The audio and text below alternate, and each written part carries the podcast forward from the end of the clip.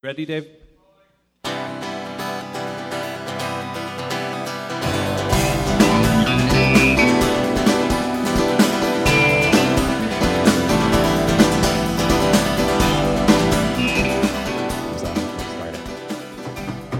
Ah, What am I doing, Dave? I don't know. It's loud. I'm drumming. I'm a drummer. Oh, like Brian Doherty. hey, Welcome to Don't Let's Start, a podcast about They Might Be Giants. I'm Jordan Cooper, I'm Dave Fox. and this is part two of our epic interview with Mr. Brian Doherty, the drummer. He was the drummer for John former Henry. drummer of Factory. They Might Be Giants. He was the drummer for John Henry, Factory Showroom, and more. More things. So, this is part two of our interview with Brian Doherty. This part has a lot of variety of topics. We talk, we still have a lot more They Might Be Giant stories here, including op- them opening for Hootie and the Blowfish. He gives us some insight into their coffee obsession, which was uh, What the fans need to know. that might be my favorite part uh, of, Yeah. of the interview. Uh, he talks about uh, playing with REM. Uh, I, I would call it a surreal REM story. I don't know if you remember, Dave. I've forgotten everything. It's a it's a strange story, but I found it very interesting. He talks about Ben Folds playing with him. He talks about oh playing with XTC on one of my favorite uh, rare XTC songs. And uh, there's even more about They Might Be Giants and more about being a drummer and, and what he's up to now. His solo album, which is uh, actually like really great, and because I listened to it a bunch and it's it's fantastic. You're gonna hear all about that.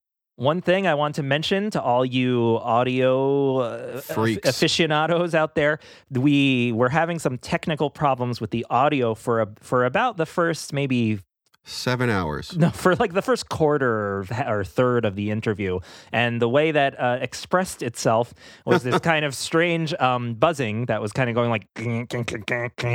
I figured out. Yeah, I figured out what it was eventually, though it took a lot of trial and error. But what I figured out uh, was that it was my, it was our cell phones was creating some bizarre interference in the audio. So once we turned our phones off, it was fixed. But you will hear the audio kind of change a bit as I as we experimented with different things. At one point, it gets like a different different kind of quality. So hope that doesn't freak you out a little. And now we're also inside. Yeah. So another thing you'll you'll hear is that this starts when we're outside, and then at one point we move on the second day of interviewing Brian, we moved inside. So if if you all of a sudden think that all the birds have died. That, that were chirping and the atmosphere changes it's because we then moved into his house so just just so you're not confused i don't know why you would be but just wanted to mention that so please dave Ah. why won't you enjoy part two I will, I swear.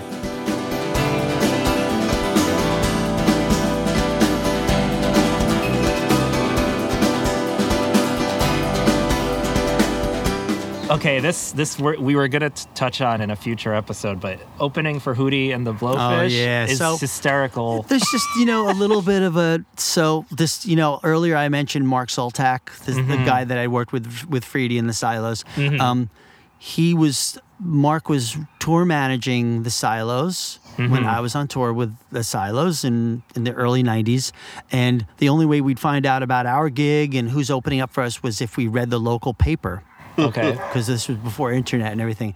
And so we were we were sitting around one day and we we tur- we turned to the page where the we were looking at the listings for the venue we were playing at tomorrow night or whatever, and said opening act Hootie and the Blowfish. Yeah. And Mark, I remember, turned to me and said, "Who the fuck is Hootie and the Blowfish?" Yeah. And, and we just started cracking up, like, "Oh my god, who fucking Hootie and the Blowfish!" So they ended up opening up up for us, and they were very, very self um, self assured young gentlemen, Uh-huh. you know, who were like sure that they were just very, very confident, and.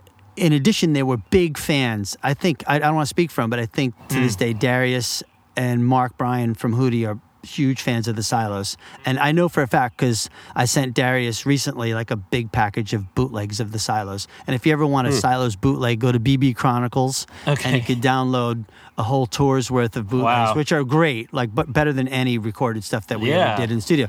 but so that was my interaction with Hootie. Yeah. And and then years later, I'm with A My Giants Yeah. Uh-huh.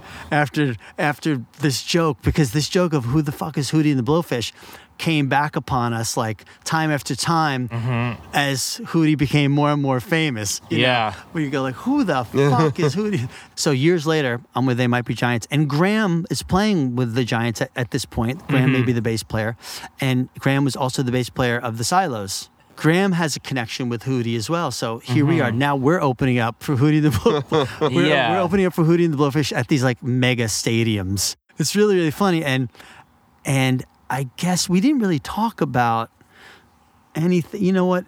Again, nothing was stated overtly, but it was my perception that the two Johns were not incredible fans of what yeah. Hootie was doing, yeah. but we were still the we were still the opening band. Flansburgh told a story about Hootie wanting to um, use your horn players. Oh wow! I'm, not, I'm excited. I'm not not excited. I'm surprised that Flan that Flan's I was- brought brought that up. Yeah, I was too. Yeah. Do you you can Of expand on that it. because it is public knowledge. So because because me and Graham had a history with Hootie at Sure. this point. Okay. And because the guys in Hootie knew that Graham and I me and Graham played in Mm-hmm. the silos and they were huge fans.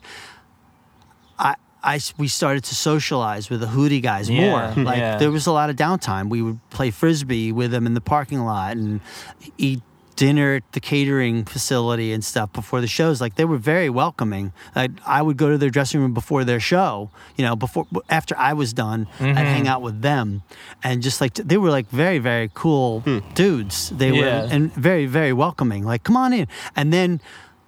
I don't know how long the tour was, but let's say the tour was like a month or six weeks. yeah, it wasn't too long. And then um, after some time had gone by, they were basically like, "Hey, Doherty, um, come in and play percussion during our encore." Because they had percussion Sure. percussionists. I was like, absolutely. You kidding me? I'm going to play. So I would wait around for their show, watch their show, and then get up and play. And then one time, Darius asked two of our horn players yeah. to to to, to play during um, one of Hootie's hits. you know. Yes. and that, in my opinion, enraged Flans. That's what he said, basically. And yeah. Flans, I, re- I remember one of Flans's remarks was like, we had a conversation. It was a very like strong conversation. It was a little, little bit of an argument about. Yeah. I mean, nothing was ever directed to me. I, I think it was more directed toward the horns. Yeah, and yeah. Flans was basically like, well, if you want to play with them on our tour, then have them pay your salary. Yeah. basically, like, No, for sure. Basically, you're working for me, you Right. know? Yeah, and yeah. um. I don't know where the line is though. It's like, yeah, we're we're we're on your tour, but we're off duty now. We're just enjoying being That's being with the other That band. is interesting. You know, so yeah, I don't know where the I, I don't know who's right, who's wrong. Flans. That's Sorry. a good gray area. Yeah. It- no, I, I, I can see both sides. That's. But I guess, yeah. but I guess to, if I were to argue Flans's point, Mm-hmm. I mean, the Hootie guys a could have afforded something, and b we're benefiting greatly by having this like cool horn section Yeah. for like the last. 20 minutes of their show, right? Hmm. Yeah. Featuring these horns, and they didn't have to pay a dime for it because the Giants were th- their opening band. you Yeah. know? So, so I got I, I have one more story to add. Oh, which was please. there was one, you know, like the last couple shows, there was kind of like um, I felt that at this point, everybody in in the band, Grant, me, Graham, the horn players, had been jamming with Hootie Yeah. on a nightly basis, and that, and the last couple shows, I think, you know, Mark or Darius had kind of been been asking about. So, do you think Linnell and Flans want to come up and jam? You know, Yeah. and to them, it's like very, this is a very it's a very natural thing. Like it's, they're very welcoming, and not a lot of people do this. I know where this is You going. know, yeah, yeah, because yeah, it's it. You have to know the Johns to know that this does not end Yeah. well. So, but It's just not the very Hootie guys were just like, yeah, the Hoot- Hootie guys were just like, hey, we're all musicians. We're all just gonna play. You Yeah. Know? Yeah. And um, yeah, I don't. Linnell and Flans don't really do the jam thing with other bands, the sit-in thing. Yeah. Like we're all gonna we're all gonna sit in and have have a have a good time. So I don't think that they ever did. Mm-hmm. And the fact that they didn't, I mean, spoke volumes. My perception was Yeah. that it spoke volumes but that they didn't. Right. Yeah.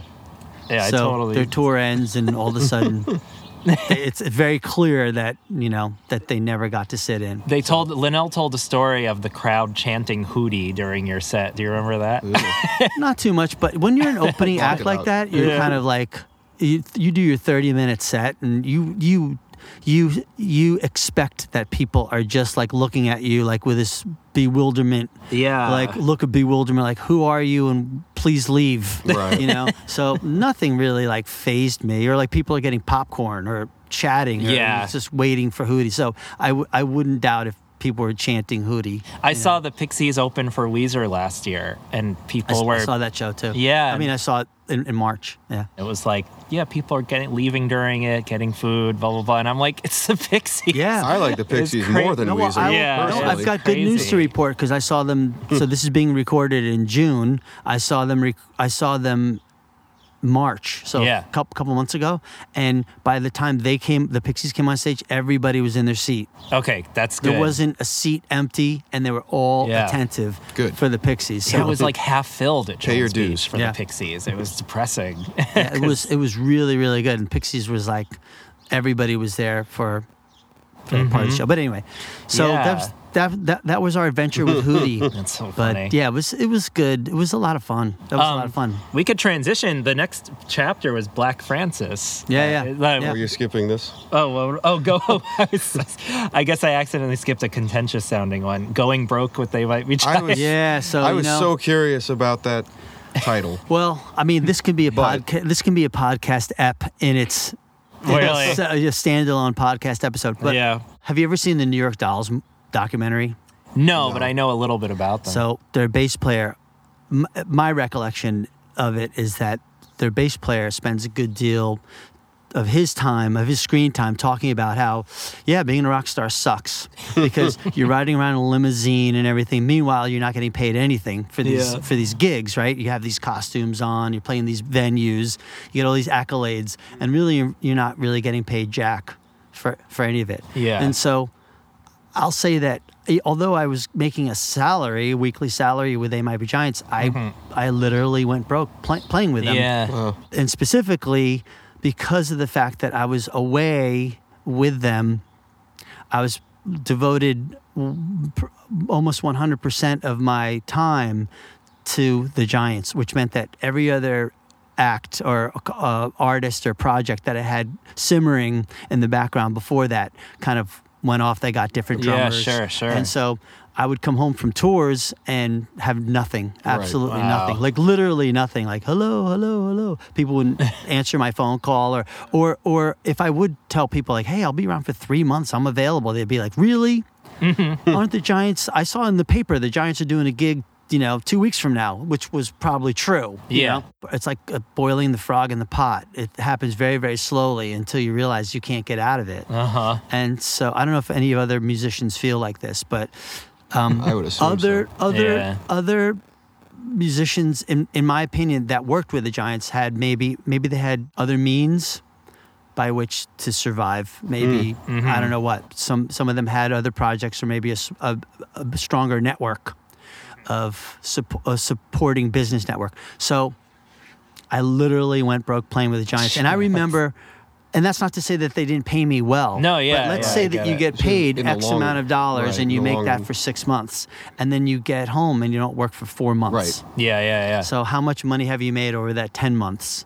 And and that was literally what what was happening to me. And specifically, I remember it really really hit hit home when we as we were approaching the holiday season, we were doing all these holiday shows, and I remember hearing overhearing in the elevator Flans and Linnell talking about like like a, a leg of a tour that we were supposed to do in January. yeah. And for me, this would have been good because in January, nothing happens for freelance musicians. Everything is dead.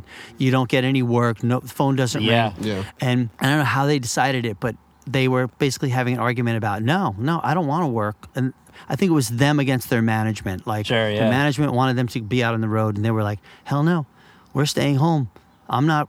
I haven't been home for six months, and Mm-hmm. meanwhile, I'm feeling like, well, I haven't been home for six months, but if I'm home for a month or two, then I will continue to go broke. yeah. So that's Wow. essentially, in a nutshell, that's that's actually how I went broke.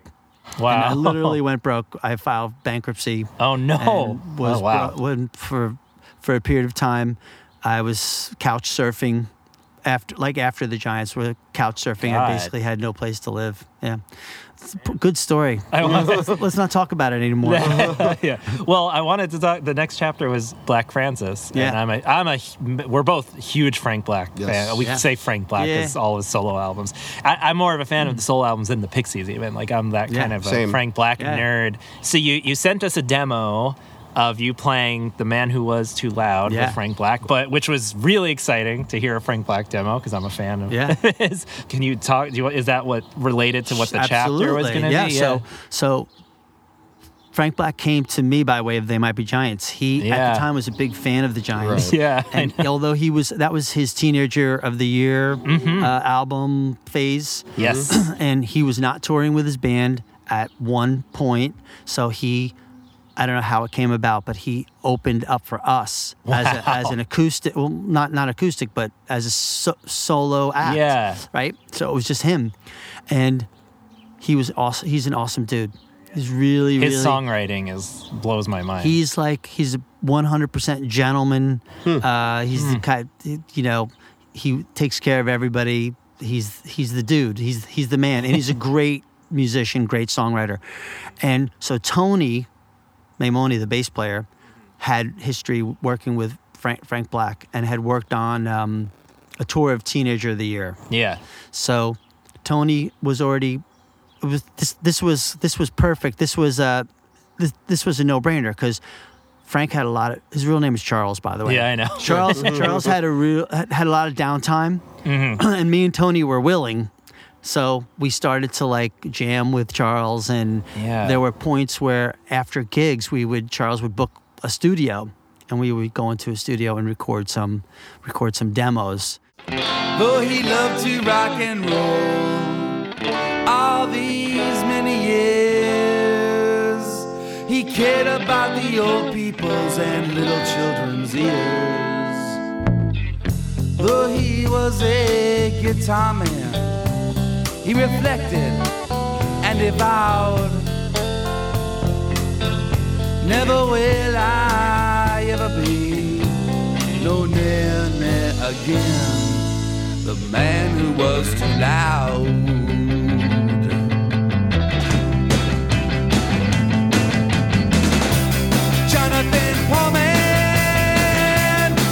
Gets down.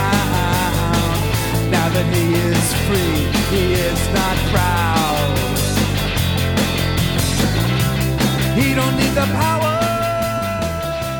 Just to make And um, yeah, my hope was that these would find them, find a home on his records and stuff. Yeah. Um, and yeah, some honestly, other than the man who was too loud, I can't recall. I do recall one session where like we were singing with him, and I was Oh standing, I was standing next to next to Charles, and you, there's no you. His his voice is so powerful. Yeah. There's no I can't describe the feeling of what it's That like must to have been an out of body experience. yeah, yeah, to like singing with Charles or Fr- Frank Frank Black in the studio singing some background vocals. That's Um, awesome. Wow. But yeah, he's totally total good dude, like perfect gentleman, very very humble, and uh, and I can thank Tony Tony for bringing me in. I mean, so Tony, Mm-hmm. I I got in with Tony's blessing, so Yeah, that's so yeah, awesome. It's great. I'm very like so I did I did that. you did send me the popcorn. The, Yes, the, the yeah. James Brown popcorn. Oh yeah, you thing. can talk a little about that. Yeah, that. and I do I do have some recollections. So Tony, after at his tail end of the Giants, Tony started a studio business in Brooklyn, Studio G. Tony built up a like one of the most popular. It's now one of the most popular studios in New York City. I remember Tony asking me to come in and play drums. That he he and Charles were working on this James Brown song, and I came in. It was just me. Wow. There was nobody there. And so Tony said, "No, no, Charles is not going to come. Charles is in L.A. So he's going to. We're going to send him the drum track. You know, you're going to record the drums. I'm going to play bass to it. Then we're going to send him the stuff he's going to record, which I had no idea. Hmm. So basically, what you're hearing." Is me playing drums by myself, which, when if you really listen to it, it's a, it's a little stiff. There's really not a lot of like fills that interact because I'm playing by myself, with basically Tony just giving me cues like verse two, hmm. Yeah, or here's funny. where like the bridge is gonna come. Wow. So it's very very minimalistic playing. Some like a fat, Some like 'em tall, some like 'em short, skinny legs and all.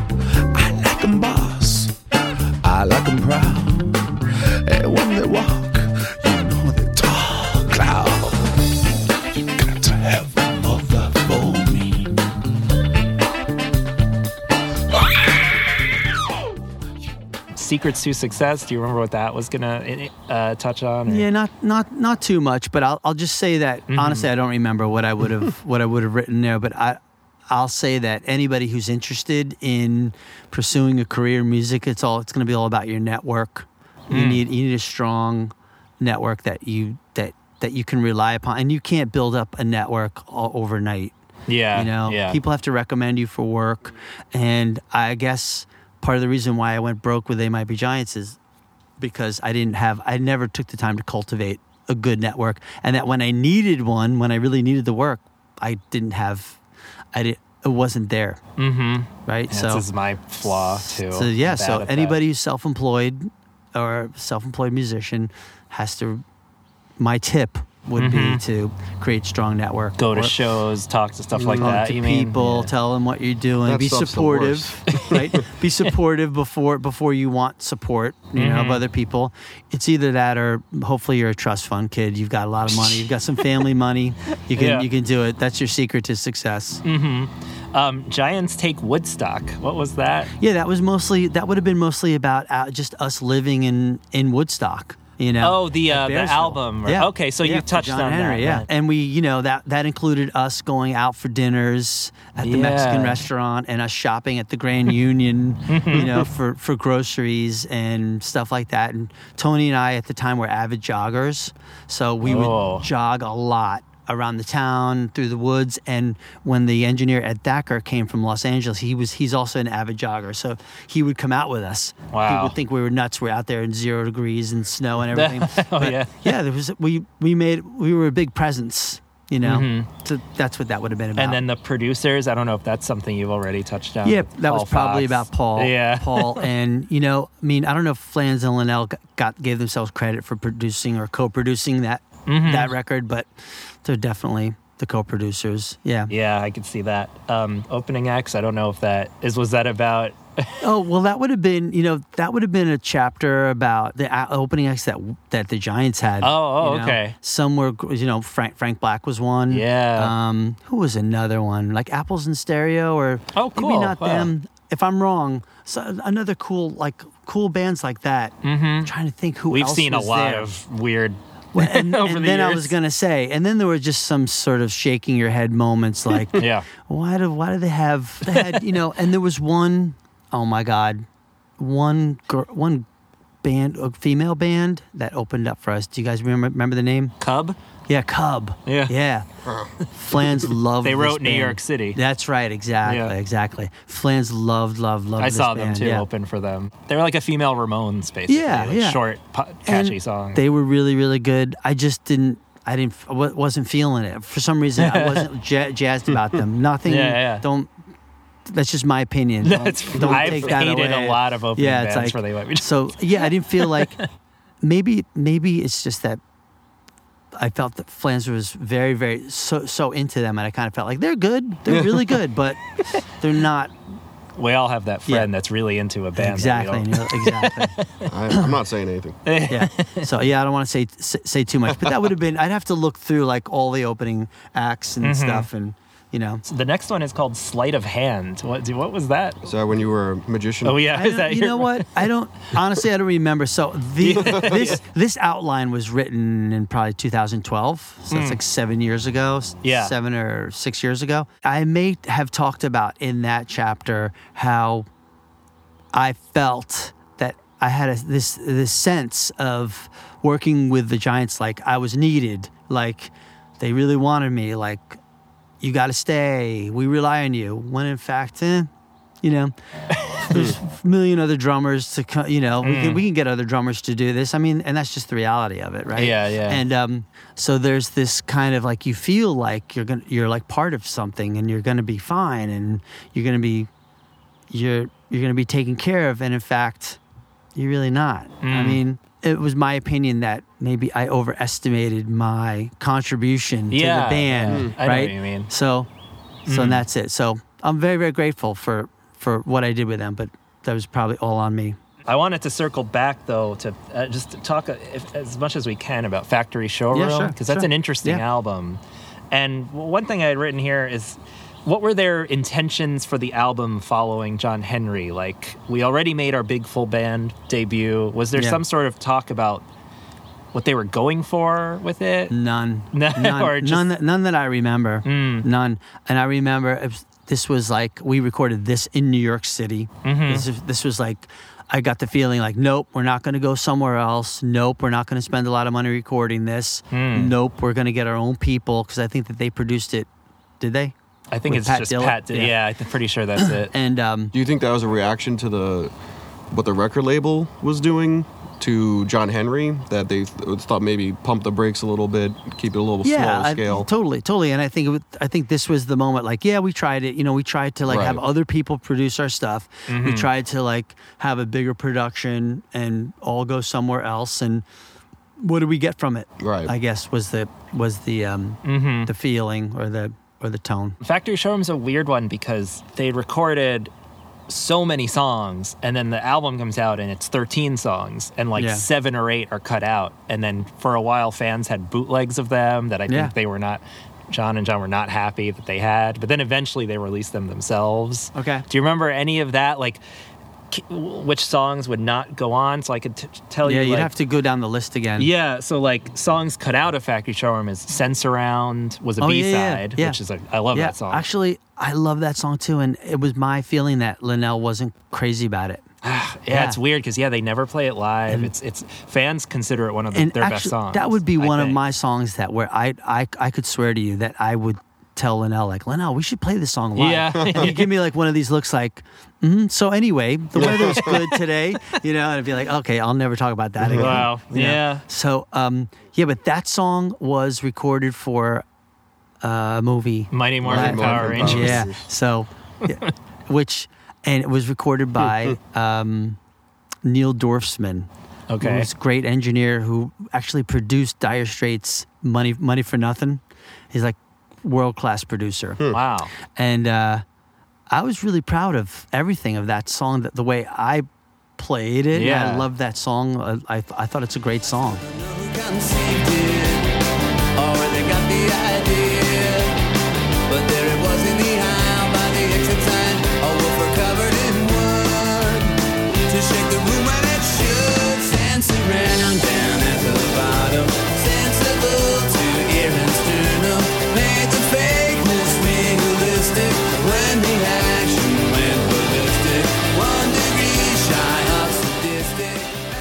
So Um, I don't know why that, that was left off. Another B side is Unforgotten. And this is one that Flansburgh has said he's never been happy with, which is interesting. So I don't know if you have any Don't of your remember POV of it. I don't know if this is rel- totally relevant, but Hmm. I do remember at about this time, um, one of the bands that opened for us. So get, getting back to opening acts Yeah. was was um, Mike Viola and the Candy Butchers. Yes, I saw them. Yeah. So I think that bass player became Dan. His name is Dan too. Dan, Dan Miller? Weinkauf. Yeah, Yeah. Dan Weinkauf, right? Yeah.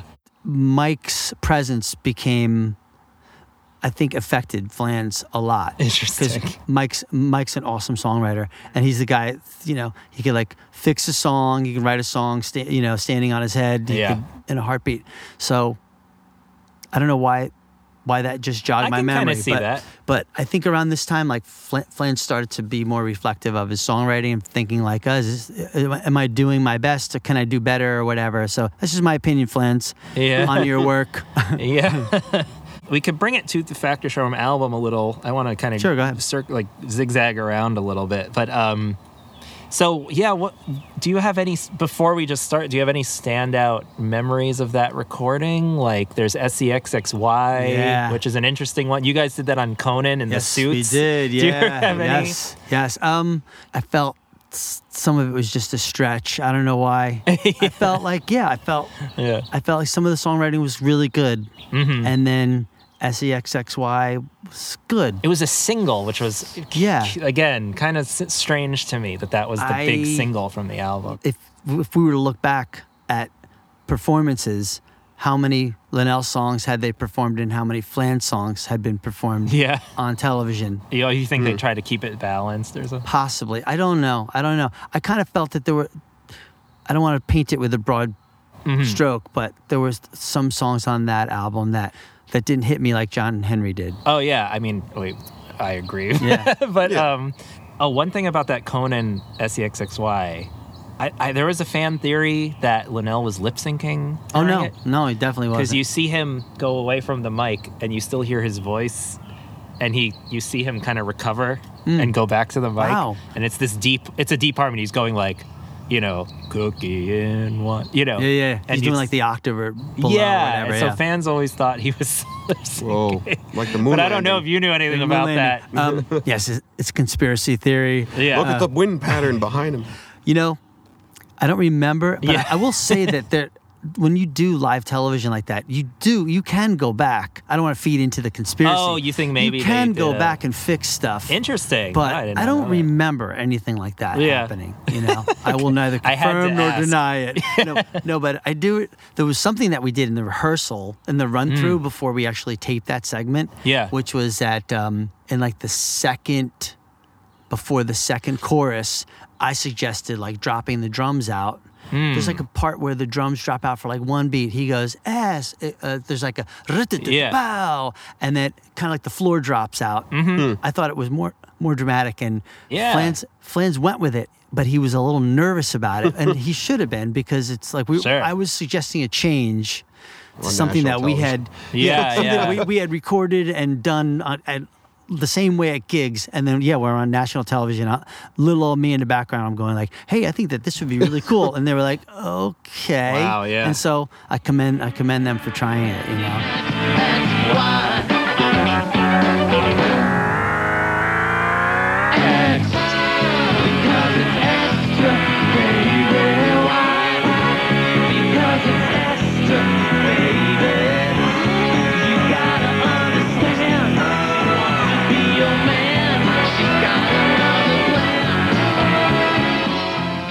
Yeah, I'll have to rewatch. Can I ask a quick question about being on national television? Yeah. like, because that just seems like I don't know a total mind fuck to me.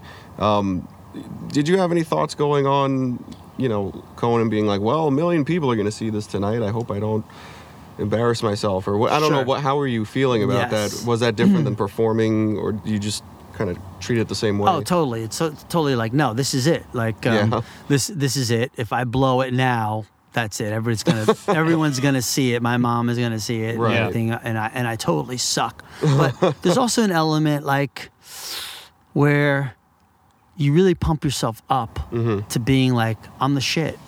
There's no way any mistakes are happening now. And if Right. and if there were mistakes, they're gonna be nothing that I can't recover from. Right. So you go in like with a real big pair of balls, I think, in my opinion, and Yeah. being like, no, this is it. I'm gonna, I'm nailing this. And I think everybody else does too. Till my head falls off. Yeah, no, you- another great song. Yeah, Linnell I song, yeah. know. I know. really fast I agree. Mm-hmm. Very, very drumistic. Really, really fast. Yeah, yeah, know? it's just like a great Yeah. rock song. I, that's a song I sent to a few producers when I was making an album. I was like, "This is a good example of what I want my stuff to sound like," you know? Yeah. And then yeah, there's Metal Detector. That's like another. That's a Another personal thermostat favorite. kind of. Uh, Yeah. no, but Metal, Metal Detector was great. Well, here, actually, I can ask about this. Something that was odd f- as a fan for Factory Showroom was the songs got longer. There's guitar solos. Mm-hmm. Yeah. There's all repeating. Metal Detector repeats the chorus like ten times. Yeah. As a They Might Be Giants fan, it felt odd because they were all about tight songs Yeah, yeah. and no filler and all that stuff. Not that it was filler, but it was like. So it was a weird. I don't know if that was something that you witnessed happen organically. Like, no, let's do the chorus again and all that. Is I don't I don't know other Mm-hmm. than I mean I can't remember if if it if there was anything spoken but Mm. maybe this was an effort to like write you know well we want we want to write 3 minute songs too Yeah. and we want to have some guitar solos too and yeah. you know like that that kind of thing like the 90 second song was okay for other albums. you know, yeah, because thing. yeah, that's why I mean I like Factory Showroom, but it it's like it does feel like they're changing their personality a little for Yes. it. It's like kind of Yes. strange. If you have any memories of Spiraling Shape, because that's like this is a huge fan favorite. Like oh. everyone loves this song so much. Oh yeah, I remember this. This is a great song. Yeah. Yeah, it builds. It I builds love the nicely. drum. Yeah. Yeah, I, I love that part. I always like drum along and I'm like in the car. Hearing it now reminds me of like a Wes Anderson movie. Yeah, yeah, like a Kinks Yeah. song. Yeah, that's but funny. um, no, it's, Linnell's perfect for that. Well, I mean, actually, we used to. Speaking of all that stuff, Linnell would sometimes say something like, "Yeah, like this song is is like powdered wig song. Like well, I'm gonna play a harpsichord. Like we're, we're all, Right. like we're all like we have powdered wigs on. I don't know yeah, yeah, stuff like that. Those That's used to be his his references. And you must remember uh, "I Can Hear You" uh, at the Oh, Edison, yeah, at the Edison Museum. That must yeah. have been fun. Yeah, uh, that was or amazing. maybe. I can hear you, just barely hear you. I can just barely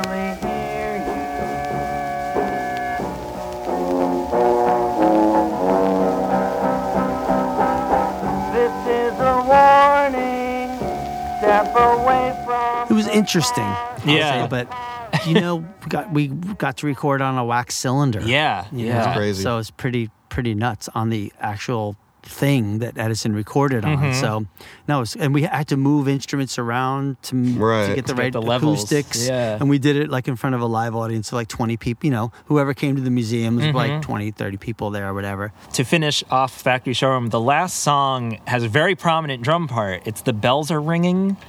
And Yeah. has this crazy marching drum. It ends the album. On the song "The Bells Are Ringing," there's a fe- uh, Linnell and Flans wanted a, a female voice on it.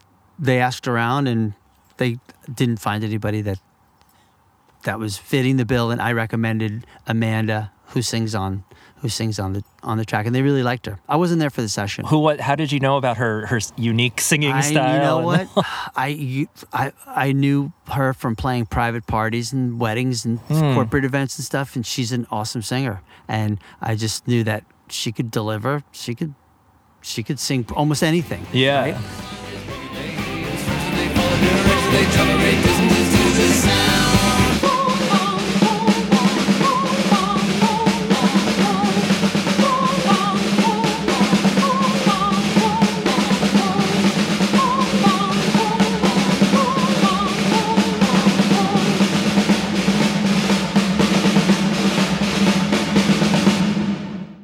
I neglected to mention um, pet name. I don't know if you have any memories Yeah. of pet name, but I, I pet name's a really interesting one for me because it's so unlike a typical song of theirs. It's got like soul to Yeah, it. like a Motown, like a Mo- Motown feel or something. Yeah. And I, I talk a lot about a lot of Flansburgh's songwriting is he's kind of like putting himself in a genre Yes. and yeah. changing it and but I also feel like he wants to to be it too. I mean, this is just my own like interpretation. I think it's. I think that's fair. Yeah. but there's that kind of like that they might be giants irony that maybe puts a wall up a bit. So Right. you can't but pet name is I feel the closest he's come maybe to like it's just like a soul song and it doesn't have too much of that they might be giants like quirk to it, right? I don't know if this like Har- hardly any of it, right? Yeah. Do you remember anything about like preparing that song or playing on I it? If honestly, cut yeah, all I this can't. No, no, no. Don't don't cut it out. I I don't remember too much about preparing it, but this is another one of those. Well, I remember some. This is another one of those songs where where I could tell that Flans was stepping out into. You know, he's trying to create an, another world, and um, he just wanted it to be groovy and kind of funky. You know, Yeah, uh, the And- bass on that song's Yeah, great. Like, and, yeah. and just yeah, the, the rhythm. That's a song that's like really the rhythm section, like really. Yeah, well, it's so airy. It's it's mostly rhythm section. It's mostly bass and Yeah, drums. there's not a lot of Vocal, guitar or Yeah. keyboard. There's some piano, Yes. but it's Yeah. not. Again, it's kind of like on John Henry. It's not. It's not like the crazy synths like on the earlier albums. It's just like he's playing Yeah. organ or piano, and it's pretty straightforward. Yeah, I don't remember too much about the preparation for it, but in because I I was able to go back and listen to the songs since our last Yeah, get that's get together. So it is one of those where like one of the songs where Flans wants to be like the crooner. Yeah, Right, yeah. and he does a good job at pulling it, pulling it off. You know, Yeah, it sounds. Sounds like a like a soul hit. What's the next song we're gonna? I did send you Rat Patrol. I don't know if you listened. Did now I remember that. Uh, yeah, Like, do you remember yeah. anything about that? Because that's a crazy recording. Rat Patrol is great. It's you know? Again, that's another one. I have vague recollections of it, but that's another one that that could be could be funny. It's a, Yeah. is it a funny song? Is it a Yeah, But well, he's doing a funny voice. Yeah. If you, well, it's like if you know the band, it's funny. If maybe someone didn't know the band, they might be fooled into Yeah. thinking they're they That's have just a an real. 80s metal song. Yeah. last time we didn't mention this, but I don't think I played drums on New York City. Oh, really? Yeah, Oh my god. I'm pretty sure that I didn't Interesting. because um, that was that Cub song that Flans really liked, and I and I think he was working on a side project for his Hello. uh, Or like Mon- Monopuff. Mon- Monopuff, Yeah, yeah. And whoever that drummer was recorded that. Steve Calhoun. Is that it? Yeah. Yeah. Yeah. All right. Uh, there's reprehensible. Do you Yeah. remember that? Because that's a Reprehensible, yeah. that's a really interesting song and recording. Yeah. Uh, do you have any memory? I went back and listened to that song, and as far as the drums are concerned, there are two, uh, two drum tracks again. There's Oh. a brush, a brush swirl, and then there are, there's a like a regular drum track played by sticks.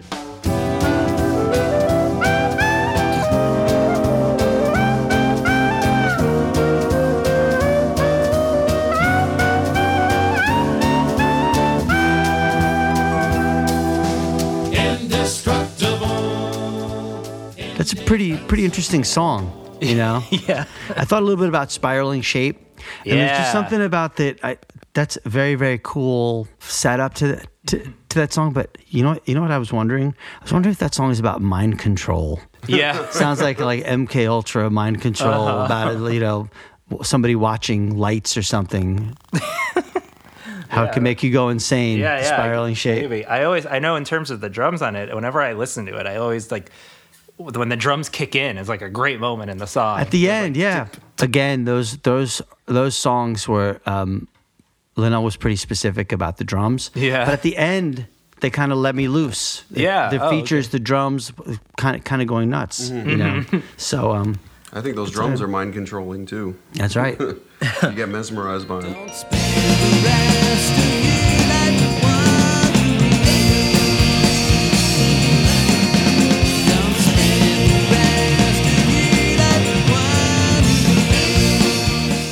You wanted to say about I was just Name. yeah listening to Pet Name as we were working on the technology, and um, that sounds like a. Oh, first of all, we brought in a percussion player named Sue Hadjopoulos Huh. to play percussion on that. So she plays bongos and congas Oh, and wow. tambourine, and she also plays. Here's a little fun fact: she plays the bells in Joe Jackson's "Stepping Out." Wow. and she played percussion on, on that record, night, night and day. Wow. oh, cool. Um, and uh, no, I was just I was just saying that that's that it sounds like if anyone's ever heard of the band Stuff from New York, like a classic um, New York studio band, and they ended up being one of the, one of the first bands for the Saturday Night Live crew. Typical. That's that that sound is like very typical of New York soul in the seventies. You know, Yeah, it's funny. It's Saturday Night Live. I, I could hear that. like when they the- the- when they go to the outro. commercial. Yeah, yeah, totally. That's Yeah. so funny. So okay, we talked about reprehensible a little. Um, do you remember certain people I could name? I sent you that one. That's like one of my I all-time favorite songs. it. Yeah. Do you It's- know what? when I'm when I'm coming back and and I, I apologize to anybody who's listening to this and is wondering why I don't remember any of these songs, but I do. Do you guys understand that it's been like twenty Yeah, yeah. something years and and I I would like to think that I l- listen to everything that I've played on, but but I don't. But these are all great great songs by Flans and, and, and Linnell. That has another mo- c- couple moments where Linnell encourages the drummer to kind of step out and play some odd rhythms or quarter note triplet. Do you, you hear those rhythms in there? I'm not as technical, but I, I think I know what you mean.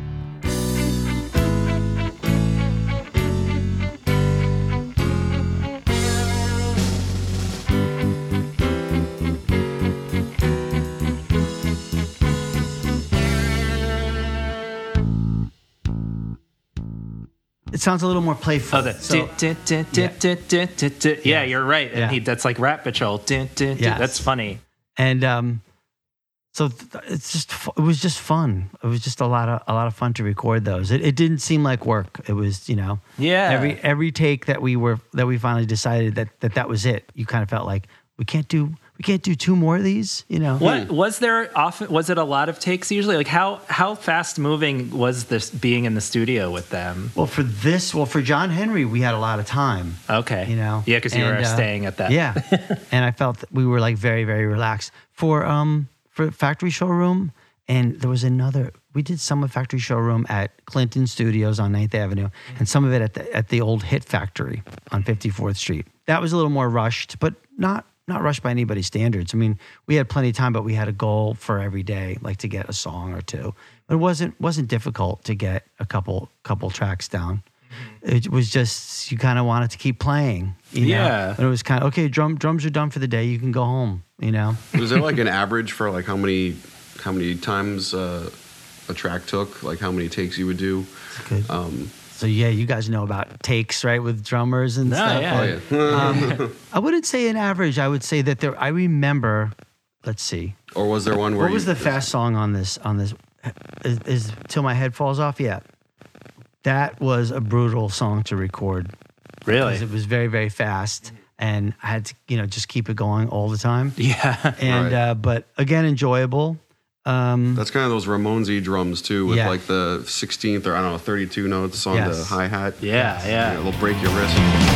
Don't interrupt me as I struggle to complete this thought. Have some respect for someone more forgetful than yourself, and I'm not done, and I won't be till my head. But the other ones, yeah, probably like four or five takes, I, I'd say. If I'm wrong, Flans, correct me.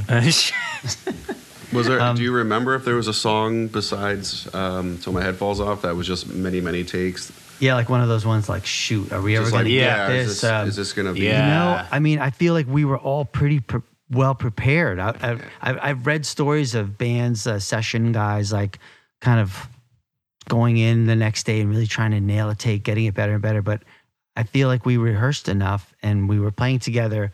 Actually, so a, a lot of these songs were played out live at little clubs like the Mercury Lounge and stuff. Yeah, I remember that did, time. We did a, a string of four or five dates at a time, you know, there. Mm-hmm. And so that that was our workshop. So by the time we got in the studio, it was pretty much just like playing, you know, playing the songs you knew it. So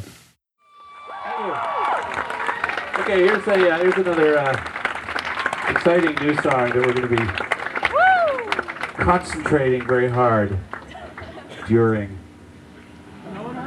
Some of these songs we're kind of like making up the words as we go along, but you can't tell because they're new. I can tell. We can tell. We're going to talk about it later in the dressing room. What were you singing? Whoa. All right. Uh,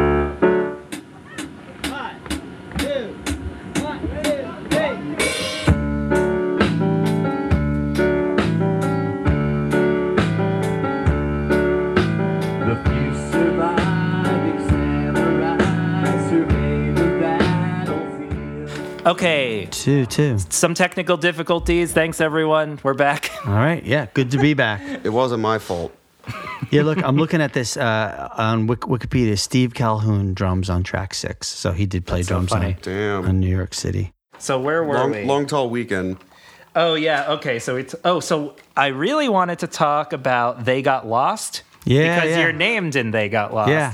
What was that like for you, and how did they present that to you? Did you hear it for the first time? Do you remember I told you the story in the previous episode that we that um, uh, about the full day's drive away kind of thing? Yeah, yeah. How AKA driver came about? Yeah. Well, they got lost. I think I'm pretty sure it came about because that, this was back in the day when we got like uh, MapQuest directions, you know, Yeah. print, printed out by the Printed tour them out. manager.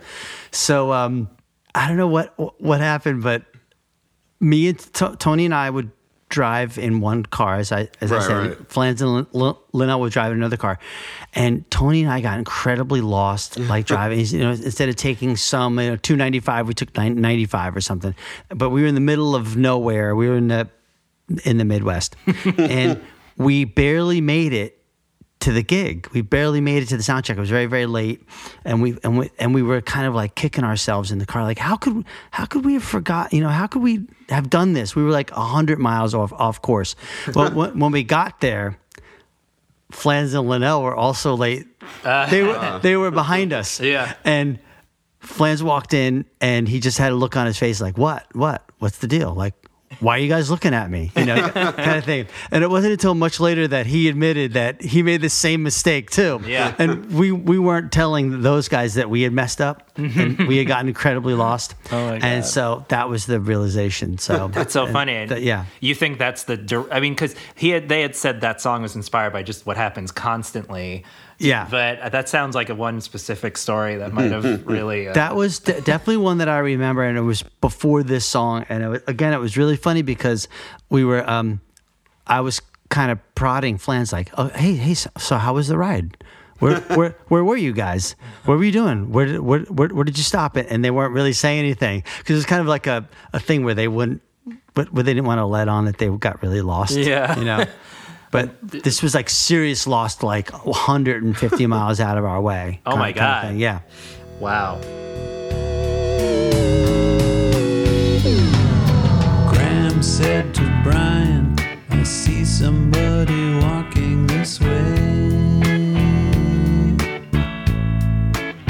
So Eric rolled down the window and said, Hello, excuse me,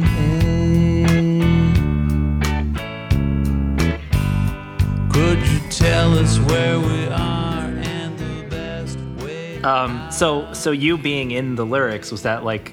what was your reaction to that? Do you remember? I don't really remember, you know. I mean, you know, it's kind of cool to be to be in there. Yeah, know? yeah. You know, twenty something years Yeah, later, immortalized. yeah, yeah, immortalized in in Yeah. the songs. It's pretty pretty cool. Yeah. You know, is Tony in there too?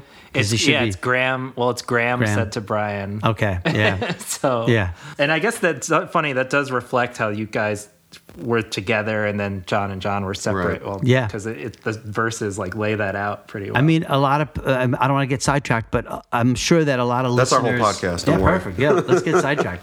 Um, some listeners may not be aware of like how a tour works. Like you think that you travel all together and you're Mm-hmm. you're with each other all the time, and that isn't necessarily so. Like like I Yeah. said pre- previously, like.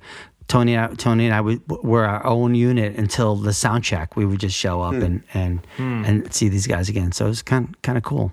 So I also wanted to talk about Severe Tire Damage, which is their live album.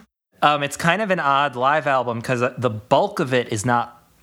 when, well, it's not. There's no recorded audience, so they they said you were at some studio. It was like a live yes. session at a studio. I remember it But the audience is, if there is an audience, they're behind glass or something. So because you don't hear anything. So for a live album, it's strange because there's no applause. But then they did put applause from other uh, live recordings on the end of some of them. Okay, So that, that I'm not aware of. It's a of. yeah. real, um, it's a real uh, collage of stuff. It makes no real sense.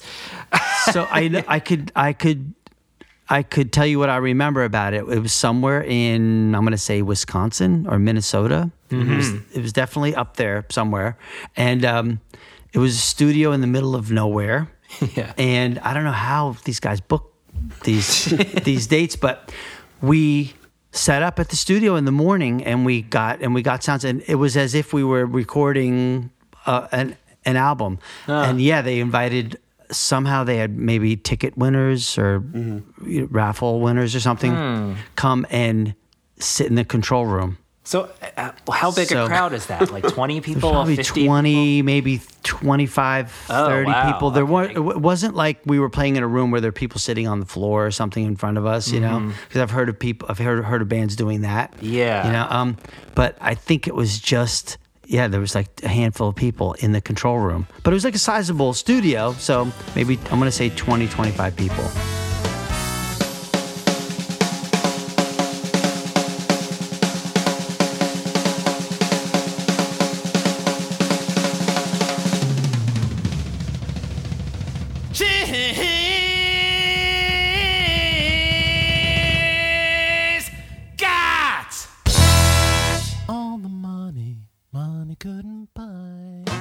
With feel like that's the perfect live album for They Might Be Giants because it's not live and it's just another thing to mess with you. Yeah, Yeah, yeah, it really confused me for a while. yeah. Well, I'm looking at the track list. I know that there are songs on- here that I'm I'm not on. Yeah, yeah, for sure. Um, So how how could it be live and I'm not on it? Huh? well, so some of it, so some of it's from Live New York, which we talked about. That's like a 90, 1994 concert. It's a great concert. Uh-huh. I- I um, was there. That you're on, yeah. Doctor Worm. I know that I'm not on. Well, that's a record. Uh, That's a studio studio recording. Studio track, recording. and that's what their that's with their next drummer. Um, it is. I was actually wondering about Doctor Worm. If do you do you know that song? Nah. I, I wish you know. Because it's a song where they're singing a disparaging song about a drummer they know. Get the hell out of here. Really? And I was like, Damn it. Wondering like, Could this Brian? really be Brian? yeah, well, because as Linnell puts it, it's about a it's about a guy who plays drums and wants to have like a nickname that no one will call him. wow. Was did you ever? No, but but but I did want to say that I'm at the helm. Remember that part? Yeah, yeah. I was like, I'm at the helm. No. Yeah, I- okay. I, I just think- wanted to make sure. Hmm. Based I on like talking- those guys until until I just found out about this. I got to listen to Doctor Worm now. Well, I think based on talking to Bill, it's it's something from much uh, earlier than that. You think so? Yeah. Hmm. I don't remember. I'll have to. Hmm. Wow, off the hook on that one. Whoa. don't want don't want to be hated by John Linnell. that overall, not to get sidetracked again. No, it's they- fine. I think Flans and Linnell have such strong feelings about rhythm and drums. Yeah. That because they spent years programming their own drums. That Right, right. yes. I'm not. I'm not sure that they re- really liked liked any drummers 100 percent. You know, I felt I felt welcome most of the time. You know. Uh-huh. Yeah, yeah, but sure. Do you think it's like, why can't you be more like the machine? Maybe, maybe a little like that. Yeah. You know.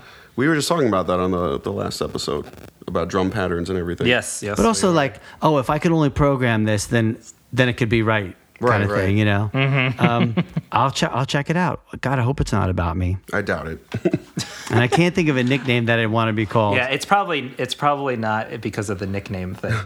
Yeah, there's an XTC versus Adam Ant Yeah, that's I'm looking at not that, yeah. Mm-hmm. different from the album really. So it's kind of a weird. It's kind of like the John Henry demos where it's like it sounds so similar to the album that it's like a weird live album. We did so before we roll. We were rolling. I Mm-hmm. Jordan sent me the. Um, I mean, um, I bought the copy of the. Um, Of the John Henry dem- demos, and Yeah. uh, we were just commenting that they don't sound much different from from Mm-hmm. the studio recordings, and I'm not sure if that's a testament to the to the songs or that we didn't step out enough and change I stuff guess up. You I guess you could look at it either way. Yeah, I mean, Yeah. you could just be like they're so solid. But I definitely think that at that at that point of the tour, we sh- we could have been playing.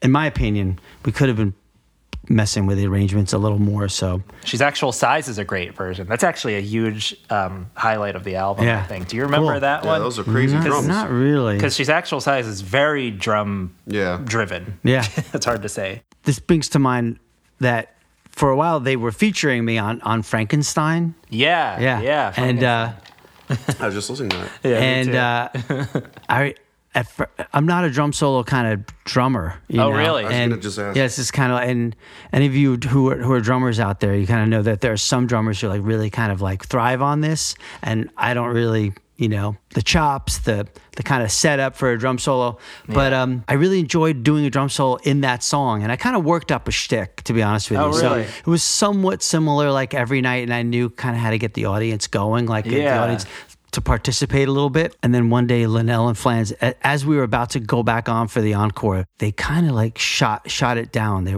they they kind of said like, Darty, you mind? Change, change it up a little bit tonight. Like play play something different. And I'm thinking like, but it's been working for eight weeks now. Like why why change it up? That, and then that song kind of went went away. I think they wanted you to express yourself. Yeah, or to- something. totally, totally. but I had a thing. I had a thing. I had like a formula, a winning formula now.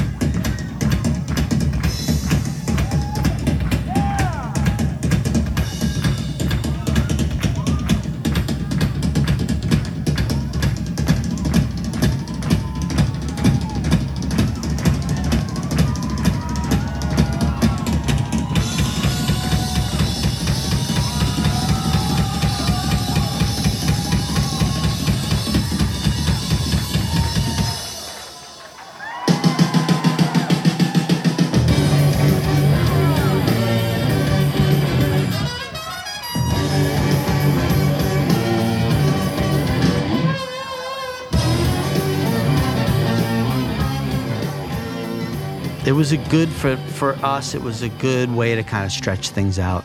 and, what my know, drummer kind of, said you was know- a drum solo is very boring after about five seconds. yeah. So I don't know if you totally agree or agree. disagree. I uh, actually, if for the drummers out there and for the other musicians, I like to I like to play a solo over a riff that's going Yes, on. yeah. Oh, where sure, the, yeah, where the band yeah. keeps playing. It's Yeah, much yeah. much more interesting, you know. The Instead of, just like, variation. instead of just like a free flowing drum drum solo, you know. I would agree. Um, Anything else on uh, Oh, severe, tire damage? No, I mean, I feel like we got a good sense of how that recording happened. Um, yeah, that was you know what, and I had no recollection of that studio until you brought it up. but it was yeah. kind of a cool, you know, some it was like a famous studio somewhere. Oh, that, okay. That was like a really, really like top flight studio. Was there any discussion beforehand of we're going to do this live show, but it's not going to be live? Not really. There, there were some like- things where the band wasn't really dialed in. It was just Yeah. like show, show up here. it's going to be like a live thing. It's Sure. like okay, and I, I don't know if we didn't ask questions because it wasn't our business, or if we just Right. didn't.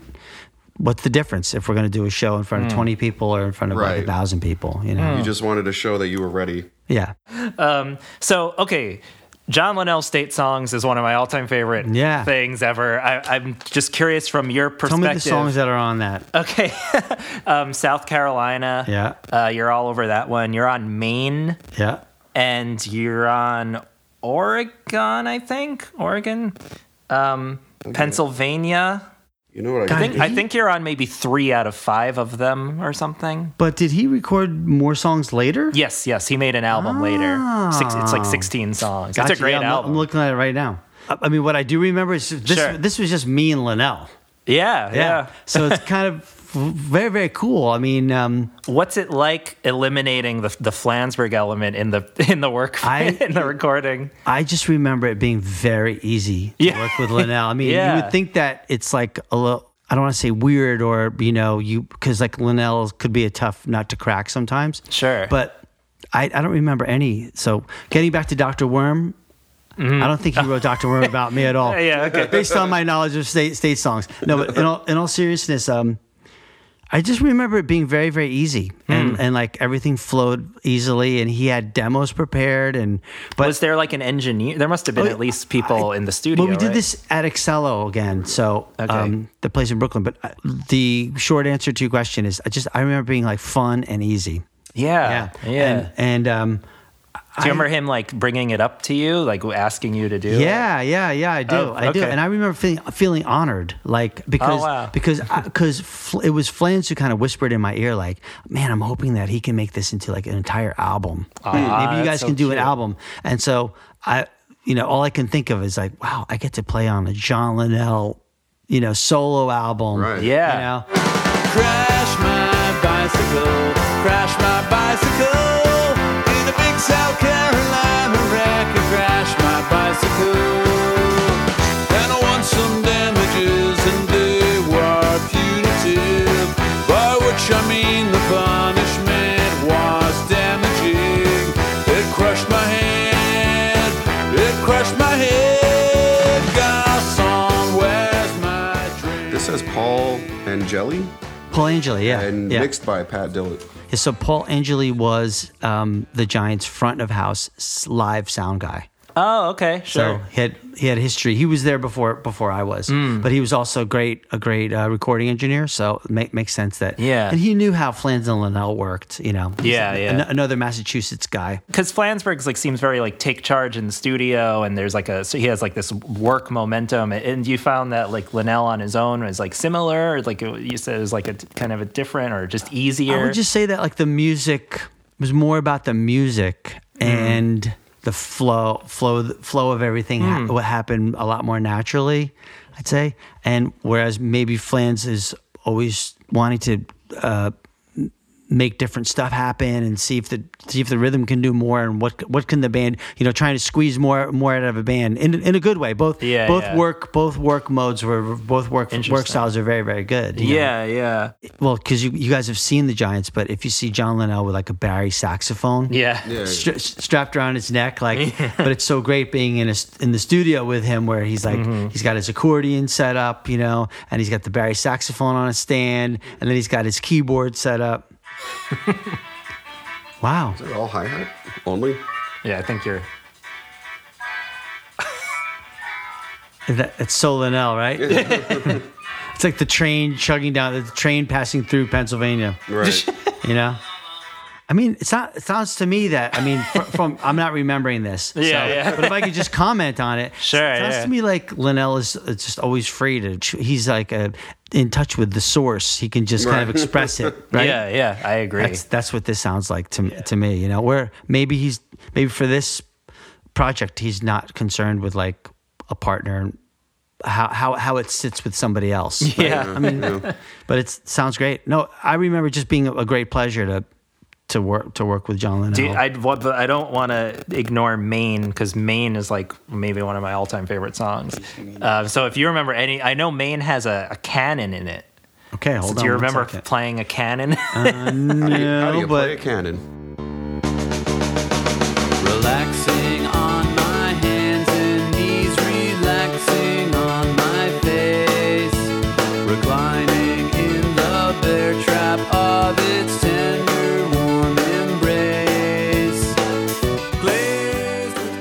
Yeah, if if I'm listening back back to this, you know, it just sounds like the drummer is allowed to play. You know, this is like like a good groove where hmm. where we're not stopping and starting. You know, it's not it's not too strict.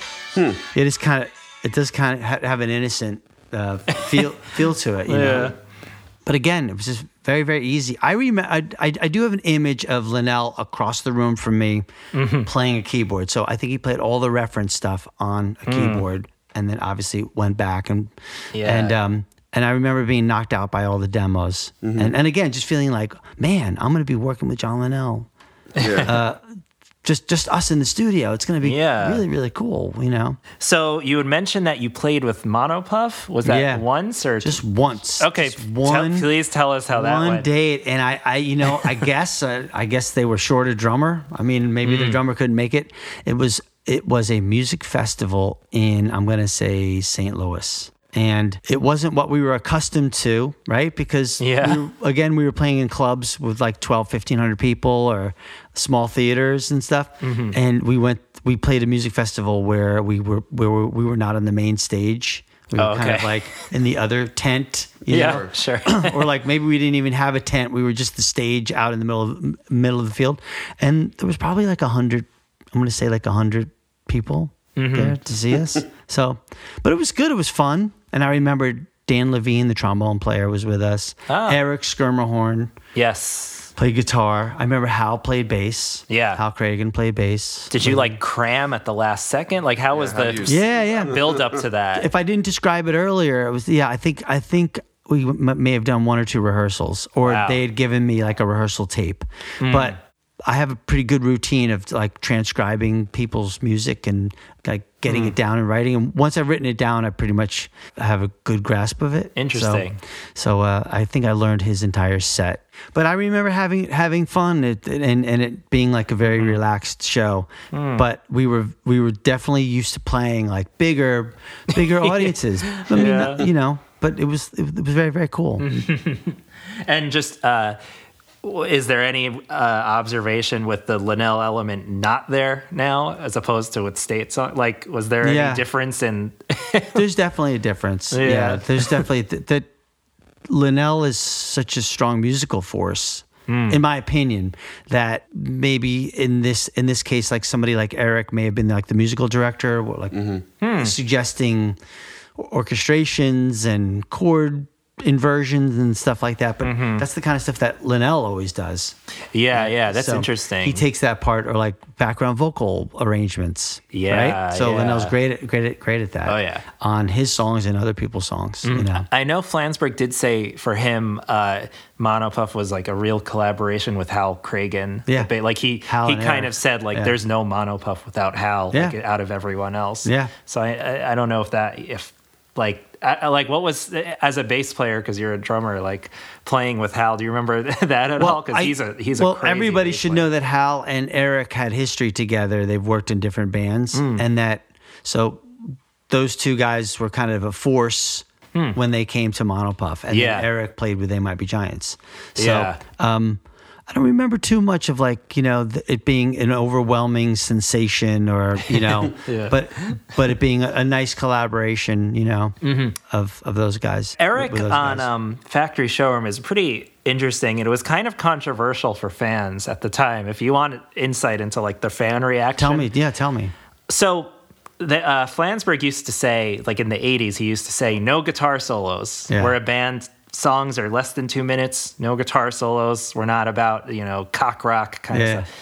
Factory Showroom comes, so John Henry comes out, and there's some guitar solos, but they're very, um, they feel right. They're very melodic. Yeah, they're not, melody-driven. they're all, not and show all played by String. Flans, probably. Yeah. Yeah, or Jay Sherman Godfrey. Yeah. So, but Oh they're still, I'm just More like remembering melodic. it now. yeah, really. Um, but so yeah, they're they're they're structured Mm-hmm. and they're kind of like what you'd expect from They Might Be Giants. They're not. But then Factory Showroom comes out, and Eric is kind of showing off on every track and Yeah. doing these blazing solos. and some wailing the there. songs are going towards five minutes long, and Yeah. fans are getting a bit worried. Like, what happened to, to this this band is breaking their rules, which I don't think is a bad thing, Right. especially with when you're a musician. I but but it was interesting. Uh, I don't know if you remember any of I- that change of attitude in the studio. Like, yeah, let's just put three guitar solos in a row. All, all I can say, I can say, I, I have two reactions. One is that the flange solos, in my perception, or, mm-hmm. or the way, or according to my recollection, were kind of crafted by Linnell. Like Linnell would craft them. Interesting. And I'm not going to say that he would tell Flans what to play, but he might suit like those signature melodies that guitars Yeah, would play, Sure, and, sure. and the and the and the dual the harmonized leads and stuff like that. That makes hmm. sense. And if I'm Do you wrong, mean in all in Linnell's songs or in any? no, in all the even songs. any? Wow, yeah, because wow. if you think about it, those would be overdubs where it would just be those two Oh, in yeah, the yeah, studio, yeah. and um, I witnessed some some of it. oh, cool. And and if and if I'm wrong, Linnell, then sorry, but I think that that's exactly what happened. But when Eric joined the band, I could definitely feel that Flans had this thing like, ah, I don't have to like worry about the guitar chair that much. Like, oh, I got somebody else to like worry about all the chords all the time, and I can. I can interact with the audience and jump around and I have to worry about being on and playing, right? Because up until that point, he was the only guitar player. He's jumping. Yeah. around on stage. He was the only guy in kind of um, chatting with the audience a lot, you know. So it's like Yeah. tremendous load off. Do you remember anything about Jay? No, Sherman? I, up up until now, I, I hadn't remembered him at all. But I do. Yeah. Uh, he is on John Henry. we, I'm sure, I, I'm sure I did a rehearsal with him or something. But I remember him being an, being an excellent musician. But there was a lot of people like like that that came from. The, the They Might Be Giants camp before I joined. So, Mm-hmm. but he's a revered guitar player. Yeah. So before we we get to leaving, they might be giants. I guess any last minute like memories or from you know before we move Yeah. on from the top, the big topic. Yeah, yeah. Any other stories, live shows, recording, anything? I don't know. Like you. Can... well, first of all, I'll say that it's been great to kind of go through all of this. Yeah. because it's Oh, really awesome. kind of sparked a lot of met. Well, of course, you. I don't remember a lot of the songs, but it's definitely sparked more memory than I had of it of, of this stuff. You know, Yeah. uh, two more than two weeks ago, and um, no, it was a, what a what a pleasure and, and an honor to like work work with these guys. So uh, that's really what I come away with. But I did I did want to talk about our love of coffee yes. and. Um, Please do. and uh, we would rehearse in Williamsburg, Brooklyn, and really spend most of our time either talking or going out for coffee. And there was a place called the L Cafe on Sixth Street or Bedford and Sixth. I don't think it's there anymore. Oh, okay. And um, that was really the only place. This was before Starbucks was like on every corner. Yeah. And um, we would like just, just that was one of the one of the one of the choice moments of, of the day when it was just like coffee time. You Yeah. know, we walk a couple blocks and like get like the strong espresso and strong cappuccinos and, and kind of sit and kind of talk and you know and maybe have pastry. Yeah. And then when we were on tour, we were always trying to find the good coffee places. So we would compare coffee places. We one of us would find something, and Linnell would say, "There's there's, there's a place four blocks away. Let's go." So it was kind of kind of kind of cool. We had a common. So coffee brought us together a lot. But I have one very specific memory in we were in Portland, Oregon, and Mm. I'm sure you got fans in now will remember this if they you know when they check this podcast out, and I'm sure that they're listening right now. When? Yeah. Um, Not if. we we went to a coffee place called Coffee People. And it's still around. I've, I've, I've looked them up in Portland, Oregon. And there was a coffee, there was an espresso coffee that had something like 25% more caffeine in oh, it. I don't Oh, know how wow. they did it. And we all like pointed at the board, like, that's what we want. We, Yeah. We're going to check that out. And we got our drinks and it kind of messed us up for like three days. Wow. All of us. All of us. Yeah. three days. Like no one's no one slept, you know, and um, you know, like the next morning it was like, hey, you know, did you guys sleep last night? No, no, you kidding me? I was up all night. so for us to be like, you know, we were like serious coffee junkies. This stuff kept us up, and it was no joke. But I'm such a bad coffee guy that like when I got back home to upstate New York, I I mail ordered this stuff and start, started drinking it, and I kind of kind of got used to it, you know. Oh, wow. And um, anyway, that was just like a fun thing because like we had so much fun um, sussing out where where all the coffee places were, and we we would do the same thing with with with with with restaurants. We we'd go back to cities that I I don't know if I mentioned this in a previous pre- previously, but like Columbia, Missouri was one of our favorite. I don't know, smaller smaller towns, but like it had great restaurants. We had like a couple favorite restaurants there. We had I remember eating food in San Francisco at you know some uh, I, th- I think the restaurant was called the Stinking Garlic. and that you know we would go there you know every time we'd, we'd come back. So there were places that we kind of look forward to coming back. Hey we're going to be in san francisco next week. Let's really go there. So it's kind of cool to have this kind of friendship with a band like this where we're really looking forward to you know. I do have a very vivid memory as well on about being well we were we loved st louis that was a great place to play and the giants were very popular there we i forget the name of the club we'd play there downtown and um, but it was a smaller club, and so it was a hot summer day, and there'd be fans waiting outside. You know, it was like general admission, so fans would wait outside at like 11 a.m. and getting beat up by the sun, no water or anything, and then. Two o'clock, we, we would roll in and kind of like be sound checking in an empty club. There'd still be fans outside. Sometimes I, I would walk through the fans and just start like talking to people, and hmm. just chatting. I knew that that show was going to be sold out. And when I came back to the gig, right when it was our time to play, I came back to the gig and I kind of walked past the front of the theater knowing where the backstage door was. And I came to the front of the theater first, past it, and I saw, I saw this group of fans go like, "Oh man, we drove all the way here from Chicago and we can't get in. Damn it, man." They were like talking to each other. And there was there was a lot of them, maybe not 30, but there was maybe 20, 20 Yeah. 25 people. And um and they didn't notice me at all. I and you know, and not, not that they should.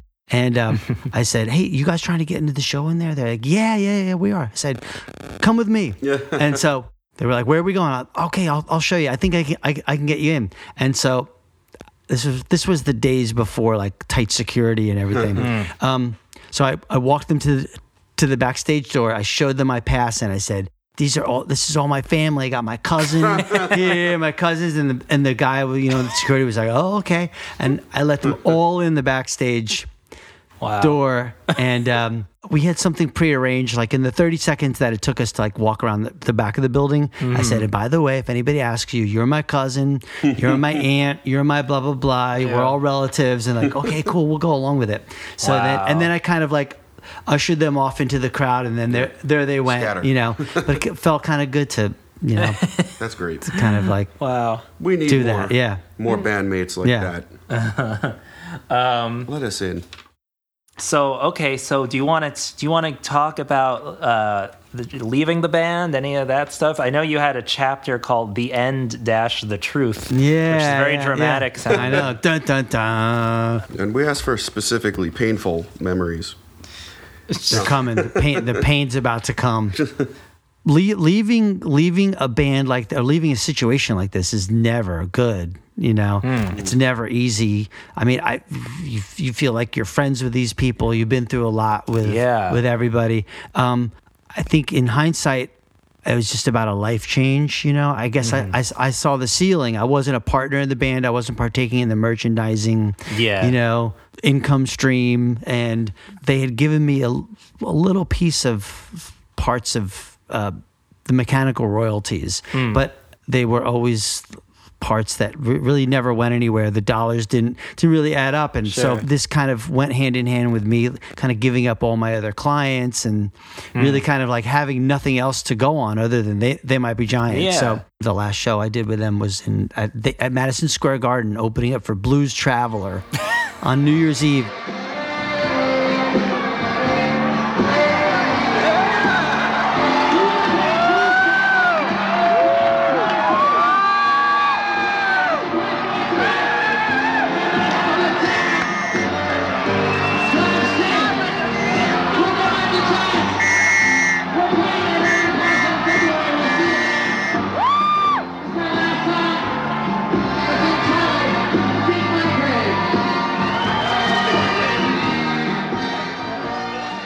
And um, that was kind of it. I knew that that could that could have been my last date, so I I, I politely asked the management to pay me in cash for that for that date, and they did. And then after that, it was just kind of like. Flans and Linnell didn't say anything. I mean, I said nothing to them. I was kind of hoping that they'd be like, "Is everything okay? Can we work Yeah. something out? Are sure. you going to be with us in two weeks?" And maybe they thought I was disgruntled, and but we never we never discussed anything. So it was very very weird Yeah, Sure. sounds weird. the whole thing.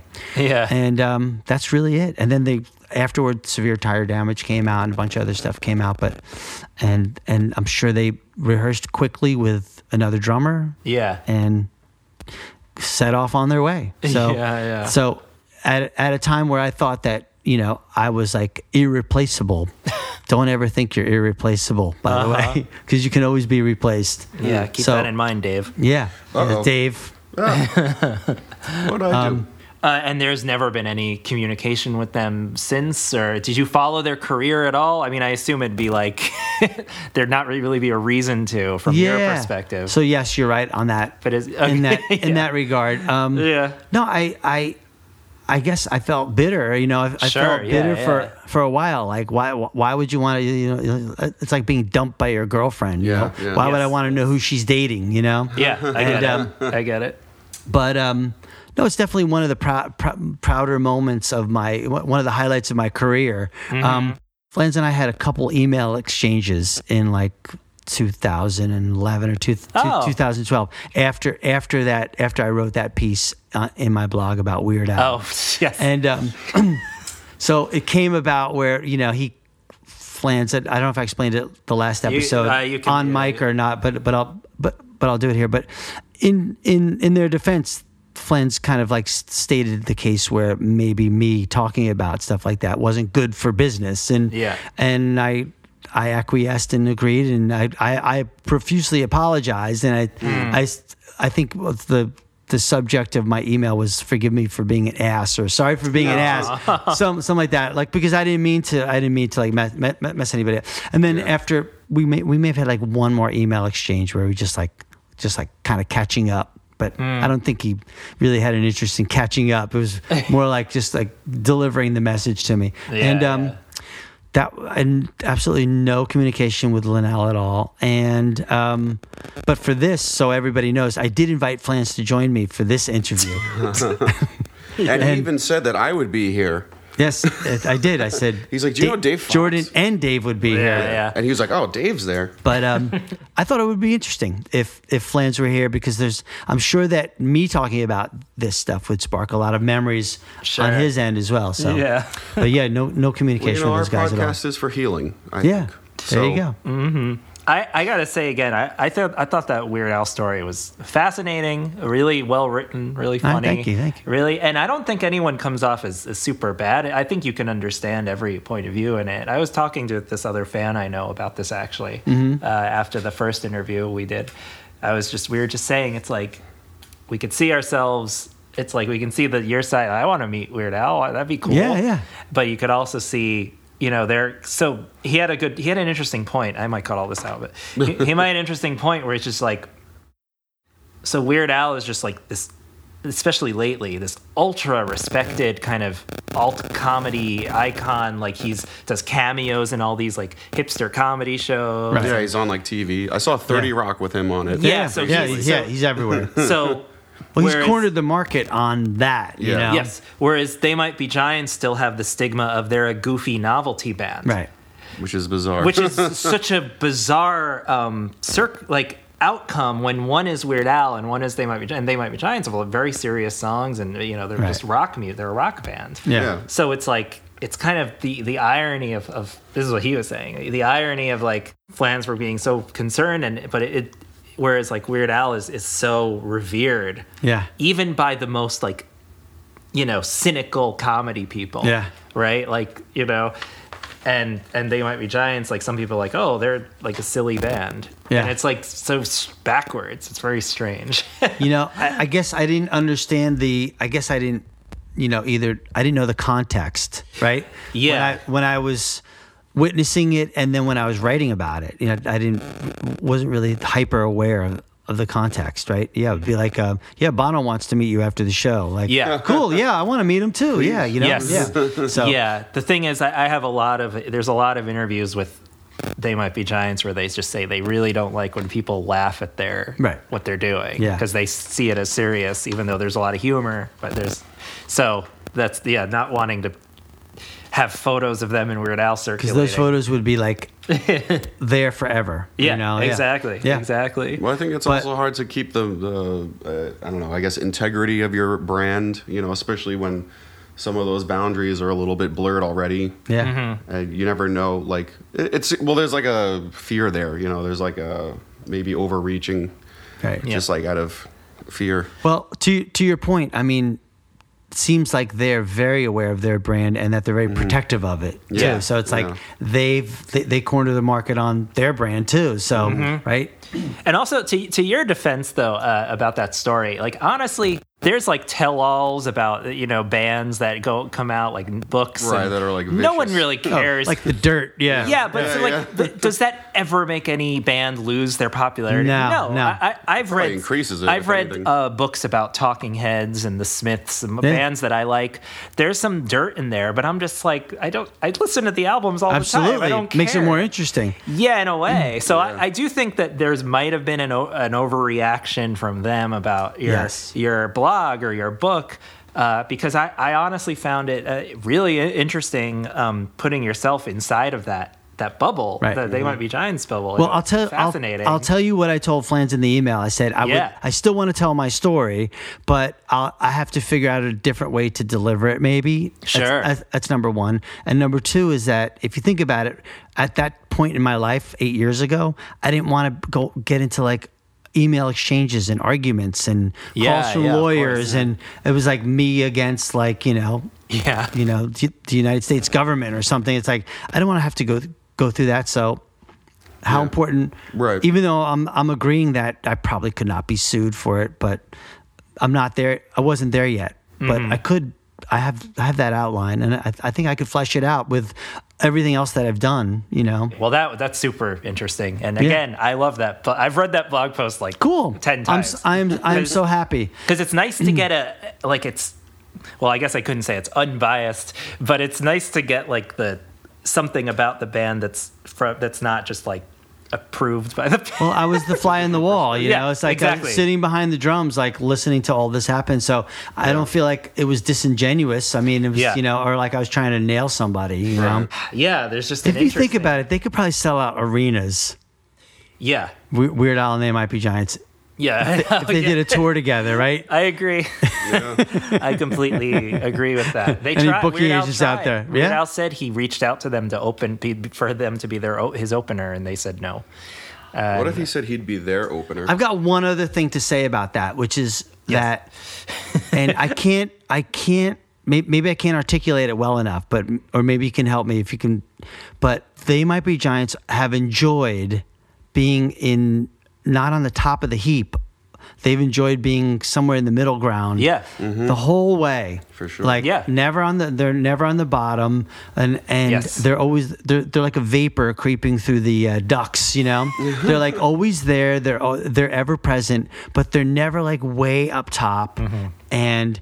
So like they're oh, somehow like always flying below the radar or whatever under the radar and they seem to enjoy that Yes. you know like that's that's a great business model like Yeah. so they've had a slow and steady business model the entire way like You kind of you know, avoid the catastrophes of exactly when you're huge. just think of the rembrandts who wrote um, Yes. the um, Yeah. friend song it's Yeah. like great song but That was where's it. their career Yep. you know and i think that it's per, it's purposeful it's Yeah. not it wasn't just by happenstance like oh we just ended up here we're going Mm-hmm. to stay here it's like they are enjoying this they've enjoyed this slice of the sub subterranean whatever slice Mm-hmm. Yeah. that, that they've that that they've been on the entire time you know from Mm-hmm. Did that manifest in any any conversations at the time when like during the good times like the the, the popularity or because you did mention in your blog you started out by saying like this is kind of a weird time for them it seemed to me at the time the only feeling that I I think overall they were I hate to say this they were worried about the financial burden of carrying a band now. It's Yeah. like they were like now on tour I don't know maybe before it was them and a couple road, road guys, you know, but now it was like six other, you know, bass player, drummer, two horn players and six, seven weeks of that, you know, plus a bus, plus the cars, plus everything else, you know, a drum drum tech, and it was, all of a sudden it was a big financial burden, and that's that's kind of what I felt from from them. It was kind of like, oh, is this really going to work? Kind of Interesting. thing. But to get back to the blog and the idea of that Yeah. of that of that time, like I, I really feel that you know, it was an exciting time for the Giants, and and um, I mean, it has to be why they, they released the demos of of John Henry. Uh, that's And- well that I keep going back to that and they could be nostalgic about it. Yeah. and I haven't heard them since you know Mm-hmm. last week, and they're very similar to what we recorded in the Yeah, studio. yeah, yeah. Actually, um, out of jail. Hmm. I can't recall listening to that, but I, I know that Linnell came up with a new bridge for that in the studio. really Yeah. oh Wow. the Yeah. I think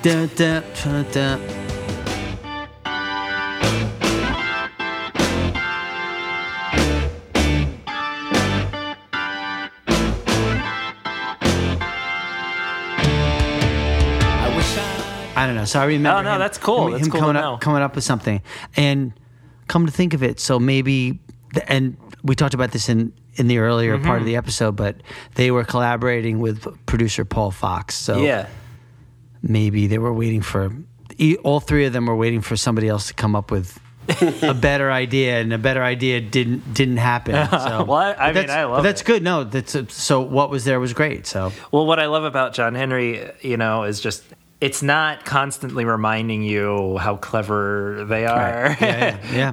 Well, it, since we've been talking about treading that fine line between comic, Yeah. you know, um, being the joke band, and but John Henry, like, kind of, I guess it kind of put them on the map as like being like a real, like real songwriters, Yeah. that wrote great songs, great vocals, great lyrics, Without any like without gimmicks, or gimmick, no anything, yeah. gimmicks or no crazy voices and no choral, right? I mean, No, right? I- that's a huge. Actually, it's a huge point because that it used to be that every other song had a character voice. Right. I could tell you that we approached the recording of that record as like a real band. Yeah, I mean, and I yeah. didn't really know the. To be honest with you, I I had known of they might be Giants, but I didn't really know their work before Hmm. that. Um, so I had, even though I had played some of their songs live, Yeah. coming into the studio to do John John Henry, we were playing like a like a band like bands that I had always worked with. So Yeah. for me, it was business as usual. It usual was just like Right, the blank approach. page for them in for them it may, this may have been a total turn you know turn Yeah. pa- page turner so That's but it's so really funny. really That's cool funny. I Yeah. never thought of it like that. Yeah. Like from your point of view, just like it's just a normal band, but Yeah. from their Yeah. point They're of view, it's like, like, a freaking out a huge left bit. turn. Yeah. that's so funny. Um, well, that's why I was interested in Factory Showroom, like doing it again. Like, was there like some like you know, not to keep getting stuck in More it, but comfortability.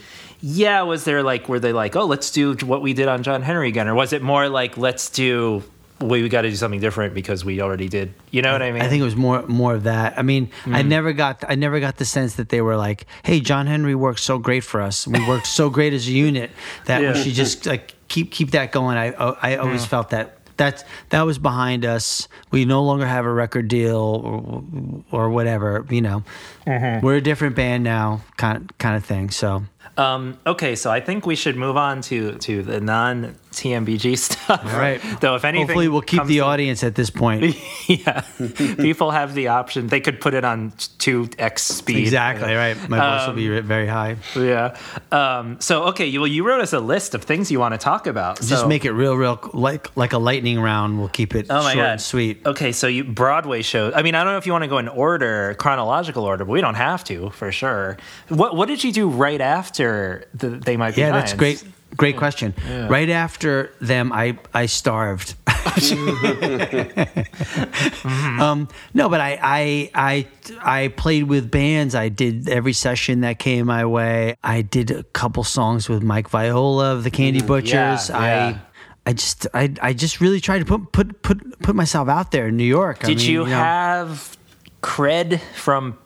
That's a great Like, question. did you use the? Here's the answer. Yeah. Ready for the answer? Drum roll. No, I had no credibility. It's like- Wow. yeah. Really? You would think, and you would hope that, but you know, outside of you guys like loving John Henry, which is why, which is why we we've been doing this interview for 14 hours. Right. Um, no, but um, you would think that, yeah. Uh, producers and artists would be like, Other yeah, bands. that, that guy, you know, from They Might Be Giants, like, let- Yeah. let's get him. Like, Yeah. not, not, none of that happened. That's No, shocking. and to I'm- a world. And I'm telling you that it just could be like I don't know. I mean, do you know who the bass player of um, you know the Del Fuegos was? I mean, I, I so I, I so it could be could be for any one of a number of reasons that nothing nothing nothing happened. I wasn't able to u- use it for yardage, Yeah. you know. So um Yeah, that, that's shocking. times were like a little tough in the music business and, and I think the business was changing for, for freelancers as well. And any of you out there who are actually f- who, who have been freelancers, you know how diff- difficult it is. So Yes.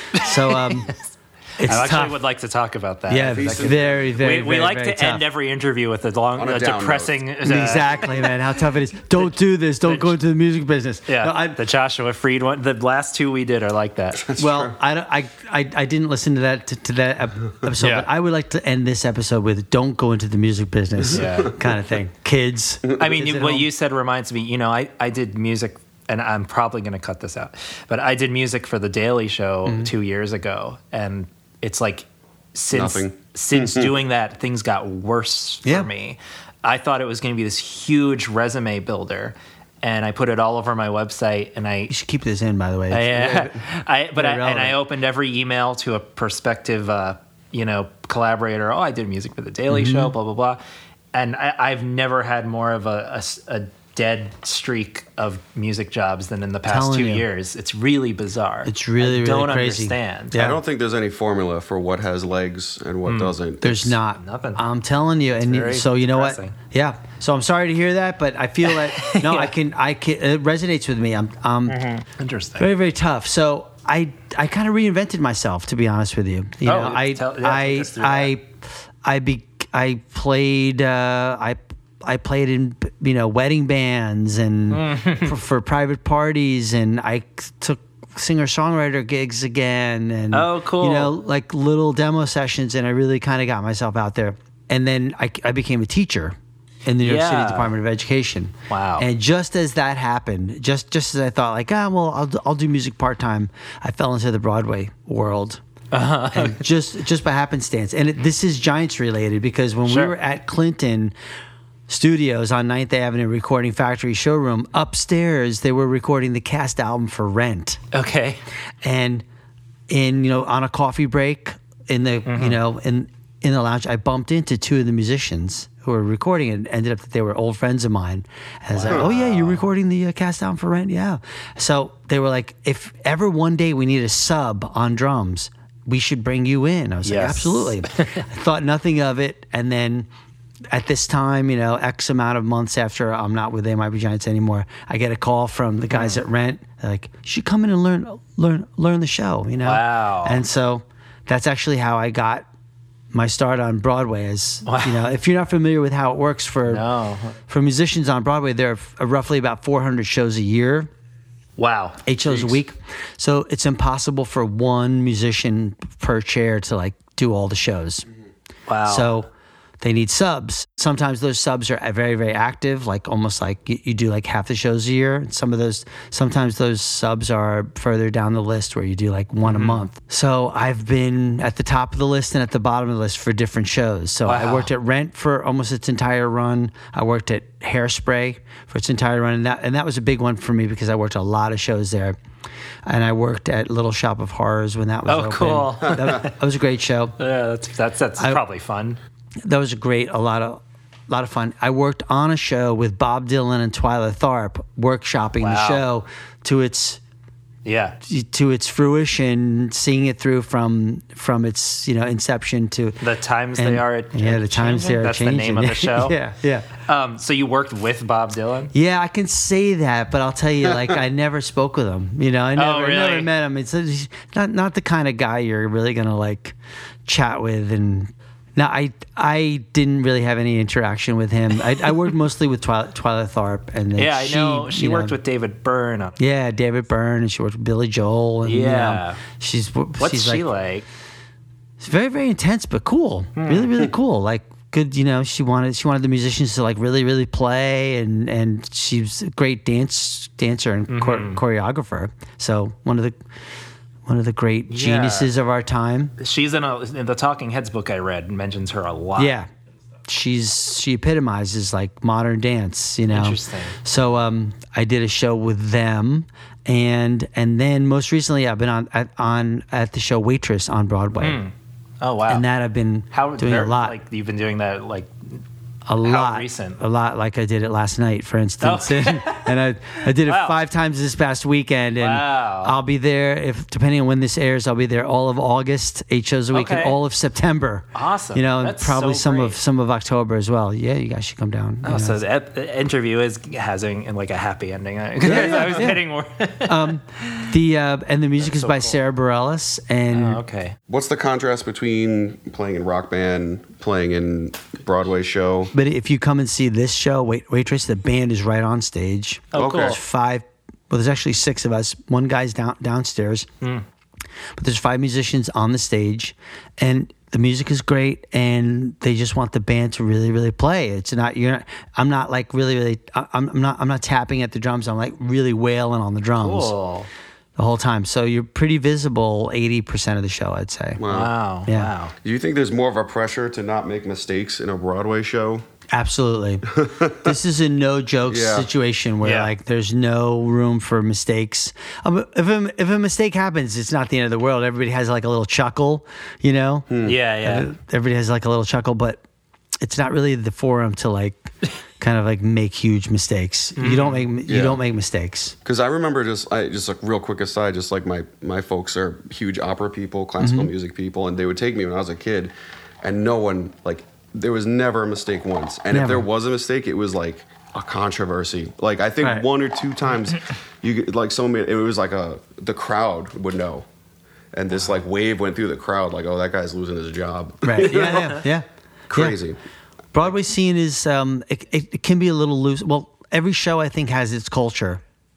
Rent Rent had Yeah. a similar culture where it was like kind of like a rock show, so it was hmm. cool to make mistakes and Little bash a little bit. Yeah, sure. And Waitress has moments where you know that you should never. There's certain cues that you have to get every night. Yeah. Hmm. But there are other things where like you can kind of ch- change it up, and everybody's like, "Yeah, that that was cool. You did that." And then other times you feel like, "Hmm, mm-hmm. maybe I shouldn't do that like again, ever, ever again." So, but the the people there are great, really, really great. The next thing you said, earning your doctoral degree. Do you want to talk about that? Is- Yeah, man, I, I became a doctor of education in.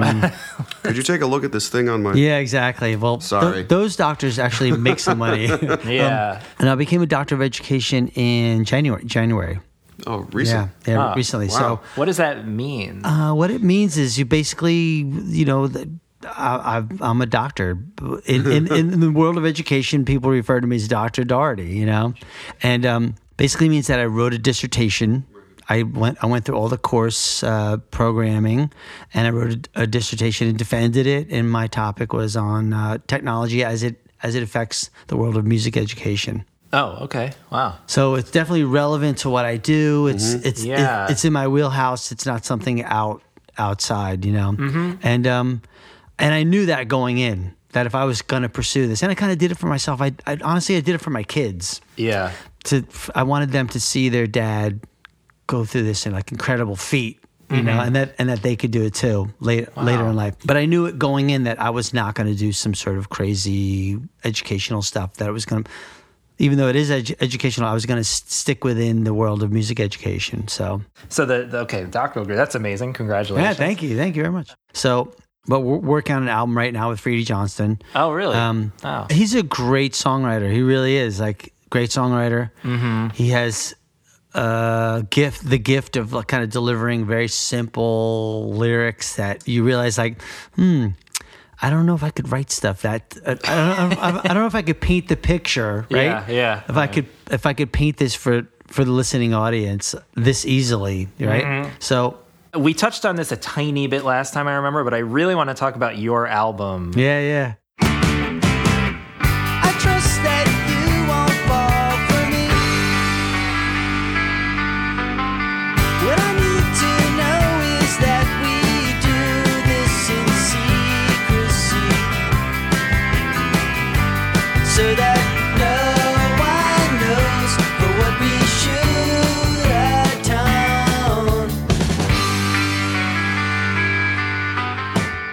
Because I listen to it a lot. Dave, this is one of those moments where I don't really want to go there because because I can't listen to my own stuff. Oh, yeah, but yeah, We'll yeah. go there anyway. Oh, okay. Um, so talk about how those songs happened and your plans with them. And if you want to say what, I might put some clips of them. We could talk Sure. about what some of them are. Well, about. absolutely. Play play clips. Go Yeah. for it. Um, these songs came about. Well, I'll tell you how they came about exactly. Because Yeah. I, I felt I was bored on the road with They Might Be Giants. Yeah. Because I because I'm in a hotel room. Yeah, a lot of downtime. a lot of downtime. How much sightseeing can I do? I've been to Chicago 14 times before. I've hooked up with people before, friends, and, and like Yeah. now what am I going to do? And somebody, I don't know who it was, suggested that, I don't know, why don't you like take a guitar with you? You could just leave it, you know, fly with it or leave, leave it in the car, bring it to the hotel room. And I totally I was like, yeah, I should do that. And before this time, I had never played guitar. Wow. I'm a horrible guitar player right now. Um, years later, 20, 20, 20 years later. But um, so I sat in my hotel room and, you know, did some simple chords and practice and stuff. And then I got into this songwriting thing, you know, got, got, got the songwriting bug. And, um, Tony and I started to like work together, you know, To- Tony was interested because I, I felt like Tony, Tony and I had similar skill set and um, there was even a point where I kind of approached Flans kind of sheepishly, like, "Would you be interested in hearing some of these, like, to produce them?" And he was kind of like, "Yeah, let's go, let's let, let's let's do it." And I and I never. Uh. I never, I never like brought them to him. You know, he's like, mm-hmm. "Yeah, let's let's do it. Let's you know, let's produce them." Oh, man. I know that would have been That like a sick cool. story, right? Yeah. I yeah. know the- another another down or whatever another another wrong turn. But um so basically that's just the way it's as simple as that. You know i bought myself a, a little four track and i started recording myself in my and my at that point i was living in jersey city new, new, new jersey and i was just playing these songs you know? Was there anything that you, you took from observing Linnell and Flansburgh's songwriting and you know like because that was your whole world in that Yeah. those months that year or whatever so do you think that anything rubbed off on you because to me I, I can I can think I can see they might be Giants fans enjoying these these Oh, songs thank you, lot, thank you. you know um, you know what?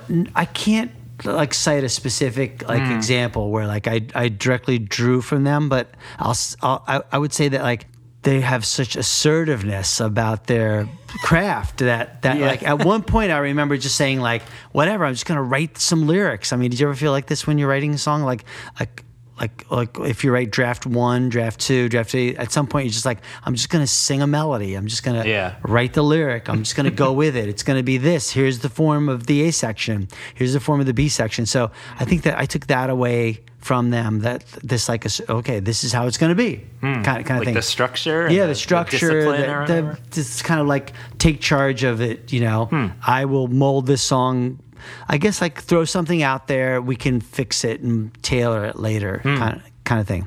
So let's talk about just a few sp- specifics. Uh, okay, um, my mechanic. My mechanic said there's no problem.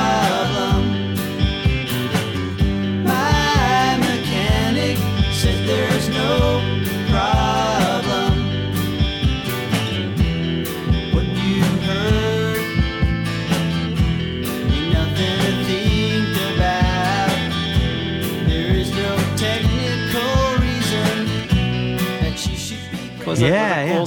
song? What was that Thank you. inspired that? Or am I missing a, you- a metaphor? No, in the there's no. This is not metaphorical. There's no poetry.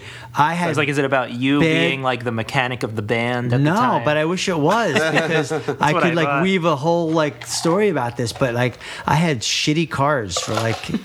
It's really Stop overanalyzing. no. Please, please, please do because then when I when I go to NPR with these stories, Right. yeah, yeah. Um, No, I had shitty cars for like 14 years. You know, Mm. every car that I had was like a, you know, just like your blowout on the highway. It was like I had blowouts, I had blew gaskets, I, you know, overheated, like everything, man. And when I lived in upstate New York, I would take it to my mechanic George. it's like I'd be at this guy's shop like every other day. It's like what? It was like a full time job. I mean, I- he'd always like be hammering away at something. You kind of knew that he wasn't really doing anything. Yeah. But but he was always telling you, okay, man, it's good, it's fixed.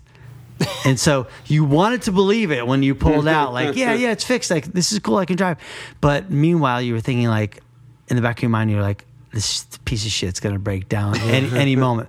So that's why I wrote the song. It's kind of kind of literal, but I guess it does have other allegorical, you know, I- yeah, I- metaphorical. it, it seemed to me to be like you're like uh, pondering your role in the in the band that you're in.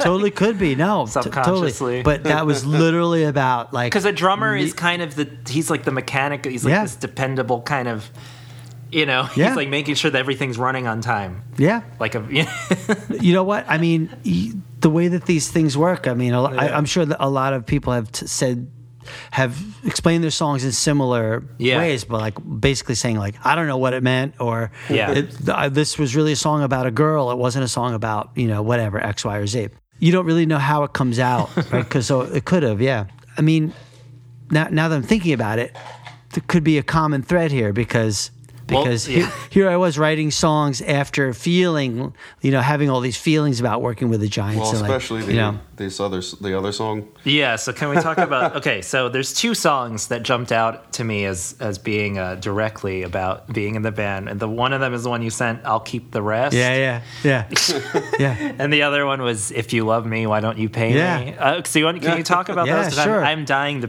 play this, these for people. Yeah, please do. Yeah. So Yeah. first of all, I'll keep the rest was was one of those was was the first song that I wrote actually. Wow. Where like I was just like determined, uh, you know, today I'm going to come up with lyrics. I'm going to come up with a guitar riff. I'm going to make this happen no matter what. I don't know if you ever felt felt the same way. Like like when you're working on something where like this is going to happen today, and um, I kind of improv. Sure. I kind of improv the lyrics, but I, that's what I was feeling like. Uh, this, this feeling of like picking up crumbs. I'm picking up, I'm picking up crumbs. I'll take whatever you leave me. Yeah, uh, yeah. You know, I'll I'll eat the leftovers, kind of thing. You know, Sure. I mean, it's kind of a shitty feeling to feel, but but I don't know uh, how I, I I just I just felt like I'll take. Let, let me know what you want. I'll take the rest. You know, Mm-hmm. I'll keep the rest. Kind of kind of thing. So I can't can't say that it's directed at they might be Giants specifically, but maybe it's just kind of like my You've had a lot of been in a lot of bands. yeah, kind of like my hey, don't worry about it. I'm I'm good. I'm good with, with whatever's left over, kind of mm-hmm. thing.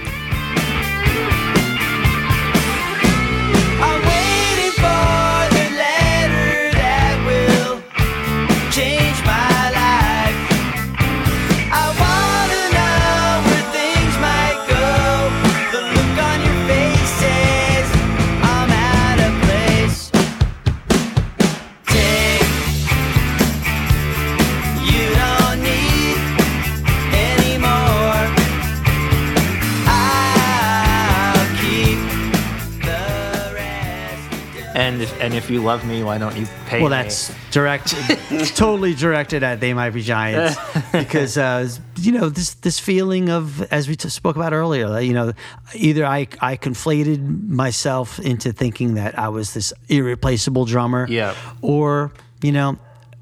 There were moments where, like, I really was told, like, you know, hey, you, this is great. You're great. You know, you're you're Yeah. fantastic in the band. So I don't want to play it one, you know, too hard one way or another. But I certainly, I certainly got paid a weekly wage, but I definitely didn't reap the benefits of, Yeah. you know, If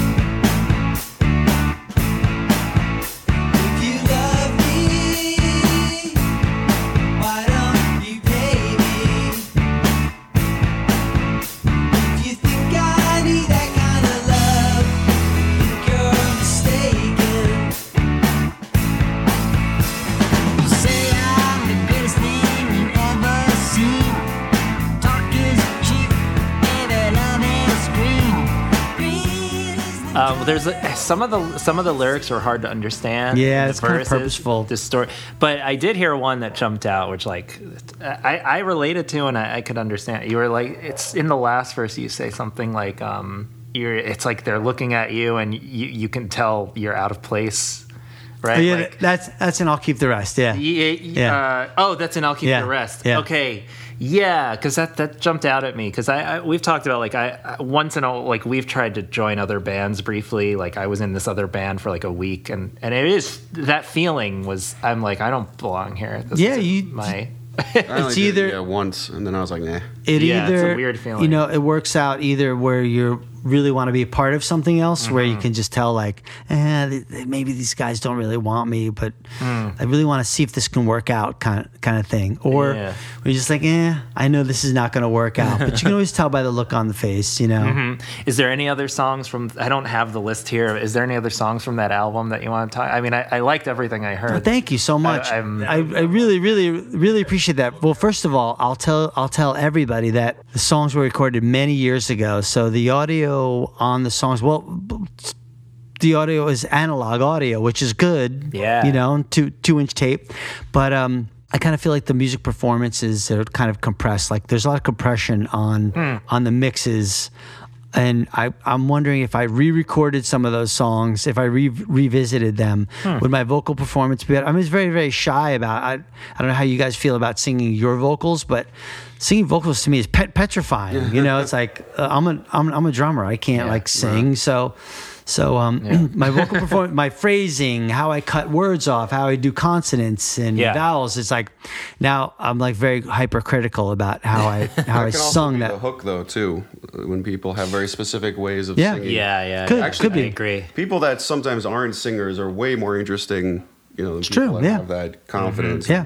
that training. Yeah, uh, I would like to talk, talk, talk about one other song on Yeah, this, yeah, please. which is um, called "Powder Up," which is kind of a quirky song.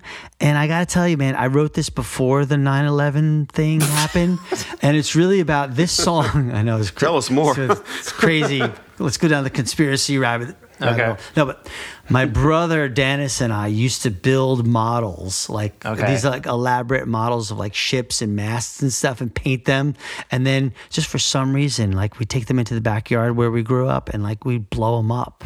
Yeah. the day we were done. Yeah. Like this was like wo- work, like a week's work. You know, we blow them up. We, we put firecrackers in there. We blow them up, and we got great satisfaction out of blowing up these models, these plastic models we built. And so th- that's what this song is ba- basically about. But when you, I think if you listen to those lyrics in the with the con knowing what happened in 9-11 it's about blowing things up and the nra and oh God. gun rights and all this shit like so interesting. that like now it has a whole other meaning but i'm telling people right now this was about me and my brother dennis blowing up models in the backyard. And if you listen to it with that you'll see Yeah. that it's pretty it's pretty innocent.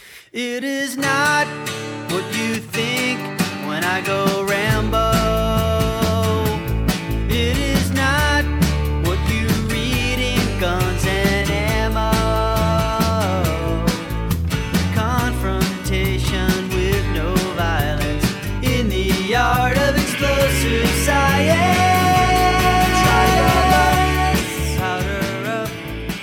There's a No. Talking Head song on Remain in Light called The Overload. Do you know that Uh-huh. one? No, The no. lyrics are so 9 11, but it's from the 1980. Yeah. But the lyrics are really seem like it's about 9 11. It's so weird. Yeah, It says I- the center is collapsing.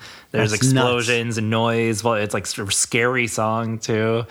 Uh, yeah, anyway. That's I- I'm not gonna say anything. that, that's nuts. But I'm, I'm almost uh, hesitant to re, to recommend that to people to listen to. And the other part of the story is that I couldn't figure out. I I had trouble like working out chords in that song. Huh. And so one day I took it to Mike Viola.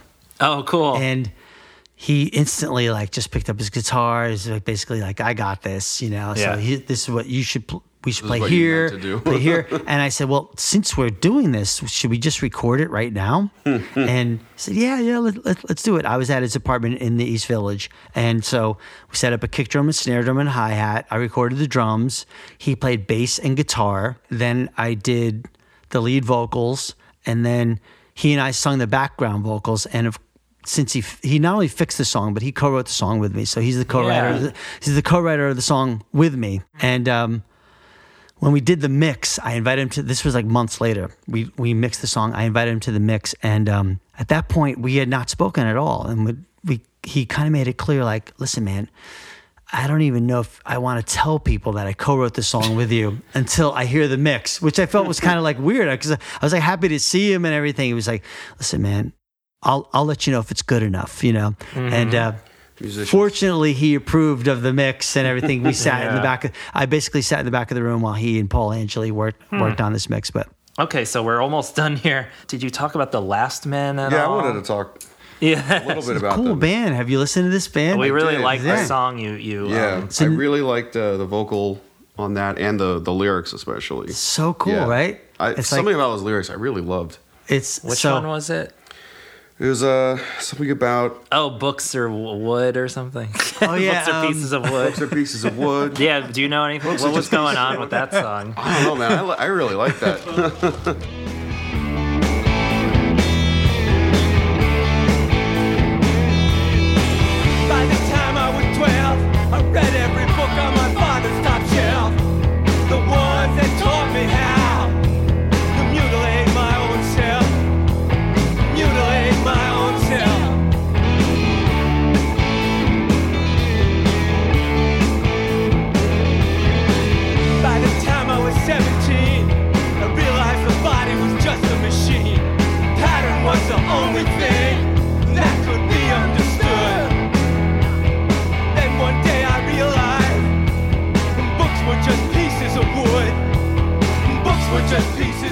His name is Paul.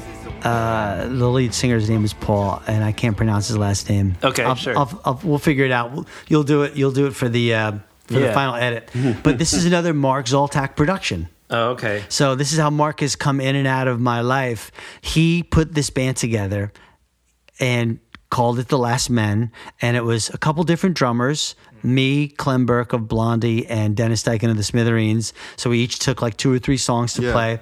This guy Paul wrote these lyrics, and he's the one who recommended the the book The Painted Bird to me, which is where I got the title for Powder Up. Oh, okay. Okay. So and um I don't know what's going he was just like a poetic crazy dude. Yeah, yeah. He's he's still with us and his partner unfortunately has passed and Oh. no one's heard these songs until your audience hears them and, I, Oh, wow. and I, I got permission from Mark Zoltak Oh, for you great. guys Awesome. to to play them. Okay, And I got permission from from Mark to play the Freedy stuff as well. Oh, nice. For, That- for you thank guys. So um by, The by, only time by all ever means, asked yeah, permission. yeah. I mean, I mean, the Last Men stuff is crazy good. Lisa Loeb sings background vocals on one of Yeah, the yeah. songs. Yeah. I mean, really, really good stuff, and nobody's ever heard it ever. Awesome. It's not never been released. Makes you think. Yeah, Yeah, no, I. I, that that definitely stood out. Paul was upset from traveling so far for what Vincent found in his own backyard. I got some coffee, let me brew you a cup. We can sit down and talk it up.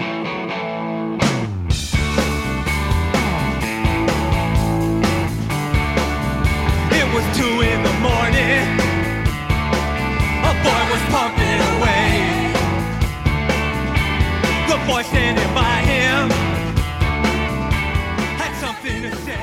you're doing a project where you're working over the internet. How do you Yeah. find working over the internet? Because this is something that, especially as people's lives get more busy and stuff becoming very common, people are across the country. Is it weird working over the internet? Is it? Do you prefer it uh, being in a studio, being next to the person? Just what are the differences? What are the? What do you feel about it? No, this is a great. It's a great, great, great question. And Because I feel like that's where everything is going. Me too. Me you know? too. And I had this idea like a long time ago to like exchange ADAT tapes via via the mail with people and like you know remember the days of VHS going into like the the eight tracks and so on. But um, it's just and just recently that I'm like the last three, four, five months that I Yeah. that I have a home studio and um. I've just I'm enticing my friends. I'm I'm kind of challenging them to send me stuff, you know. Right. And people are sending me, you know, guitar tracks, bass tracks, Yeah, um, yeah. stuff to fix, uh, and songs that aren't done, guitar tracks where there's no lyrics written yet. And I've been writing lyrics for friends and singing and really kind of doing everything. And um, I'm loving Logic. Yeah, by the way, Logic's so the best. Logic's awesome, and for those of you who are Pro Tools u- users, you're you guys are awesome because Logic I can really figure out. Pro Tools I can't figure Same- out same at all. here. Yeah, I bought it for 700 bucks and I used it twice and I, I can't, I don't can't really figure out how, it. how to open up a session. There's something fun about yeah, Tools, me too. There's something more fun about Logic. Logic is just like GarageBand Pro, you know. Yeah, and yeah. um, no, but to your to your question, like this is where it's at. And as a busy dad. Right. With, with like a family with like kids that I can come into the basement and like for an hour work on your songs that you guys are going to send me or, Oh, or um, you know work on somebody else's songs that you know they send me and Mm-hmm. and open up a session and then send it send it back to them. I did some overdubs for Freedy's record here, Oh, wow. and um, it's, it's so great just sending the audio files back in a in a Dropbox and then Yeah. having sometimes FaceTiming the producers Mark Yeah. and John Mm. to uh, so that they can kind of direct me. So I think it's like really convenient. It's great for my situation. Mm-hmm. It's something that I think that I want to do more of. And um, for me, this is the way the business is going. You know. Yeah, yeah. and so Probably, I, I, I'm not missing. I don't think we're lacking uh, collaboration energy because there's still energy. There's still dialogue there. You know. Yeah. It's not like oh. I'm sending you stuff that's written in stone. Like, it, you give me some feedback, and I'll cut it again. You know, Um, so I forgot to ask about, uh, you played on an XTC song. Yeah, yeah. I don't think we yeah. talked about that. No, we haven't talked about it Cherry, yet. Uh, Cherry in Your Cherry Tree. in Your Tree, So yeah. I, I love that song. So I'm a huge XTC fan. Uh, they're like one of my other top favorite bands. Yeah. So please tell us about Oh that. my That was for the Carmen Sandiego Yes, it- soundtrack, which yes, are great albums. Those. yeah. Go ahead. Another, an- another. Well, first of all, I, I was as a drummer, I was a huge Colin Moulding fan. Yes. Like, he's one of the greatest bass players. Mm-hmm. Were, were you- were you a fan of his? He's shown me some Yeah. XTC stuff. I He know likes the very Dukes little. of Stratosphear a lot. Okay, Yes, cool. Yeah. yes, I do. but he yes. can't I, for some reason he well actually i do get it I do, because my girlfriend's the same way she loves dukes of stratosphear but there's for some reason there's like can't jump make that leap to their normal albums Right. Yeah. I'll try again. Yeah. I'm sorry. Well, well don't, I don't worry about certain. Yeah. No, I get it. I, I, I totally get it. Um. yeah so I will listen So- quietly. I will. s- So no, it's great. This is a great, like one of the great moments, like where I got. I was asked by David Yazbek, who is Yes. a producer, who by the way has written the music for the Broadway show Tootsie, which is on Broadway now, and has written music for the Broadway show The Band's Visit, Mm-hmm. that was just on Broadway. Like great composer, great songwriter. Um, he was going to produce these XTC sessions Mm-hmm. where they were coming over into New York, and but without a drummer. And so I was asked, it was like one of the dream sessions. Wow. And um, I had never met, and Andy sent me a demo of Cher- Cherry in Your Tree, but really no direction. Dave did give me kind of heads up. He was like, Andy Partridge may may be uh, slightly hard to understand, or he may be difficult to to communicate with for drummers. Like he may use crazy terms. Like he may say, like, "Can you make the floor tom more mubby?" Or can you, you know? yeah, yeah I, i've heard all about this So, but I'm telling you, man, it was they. It was it was nothing but fun. Like there's nothing difficult about it. Yeah. Like they were basically like, play. What do you what do you hear on this? And like, um, it was great to play. Like I I got to play with Colin Colin Moulding. Wow. And, Yeah. of course, was Andy it Partridge- recorded like live? Like yeah. how, was- how did that go? Recorded live. I mean, I'll tell you, um, David Gregory wasn't present. So Oh, it was really? me, Oh. Colin, and Andy Partridge, and Davey Yazbek.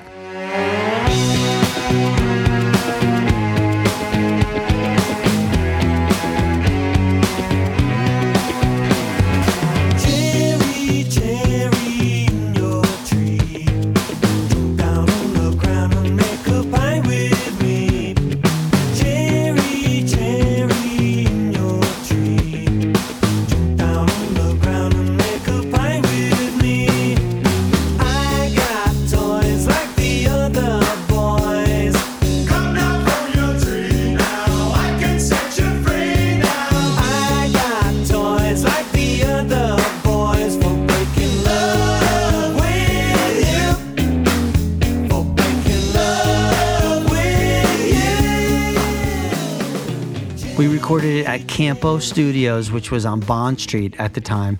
And Andy Partridge was funny, funny, lighthearted. Um, I thought I, I was expecting some serious, hard to figure out art, artiste kind of guy.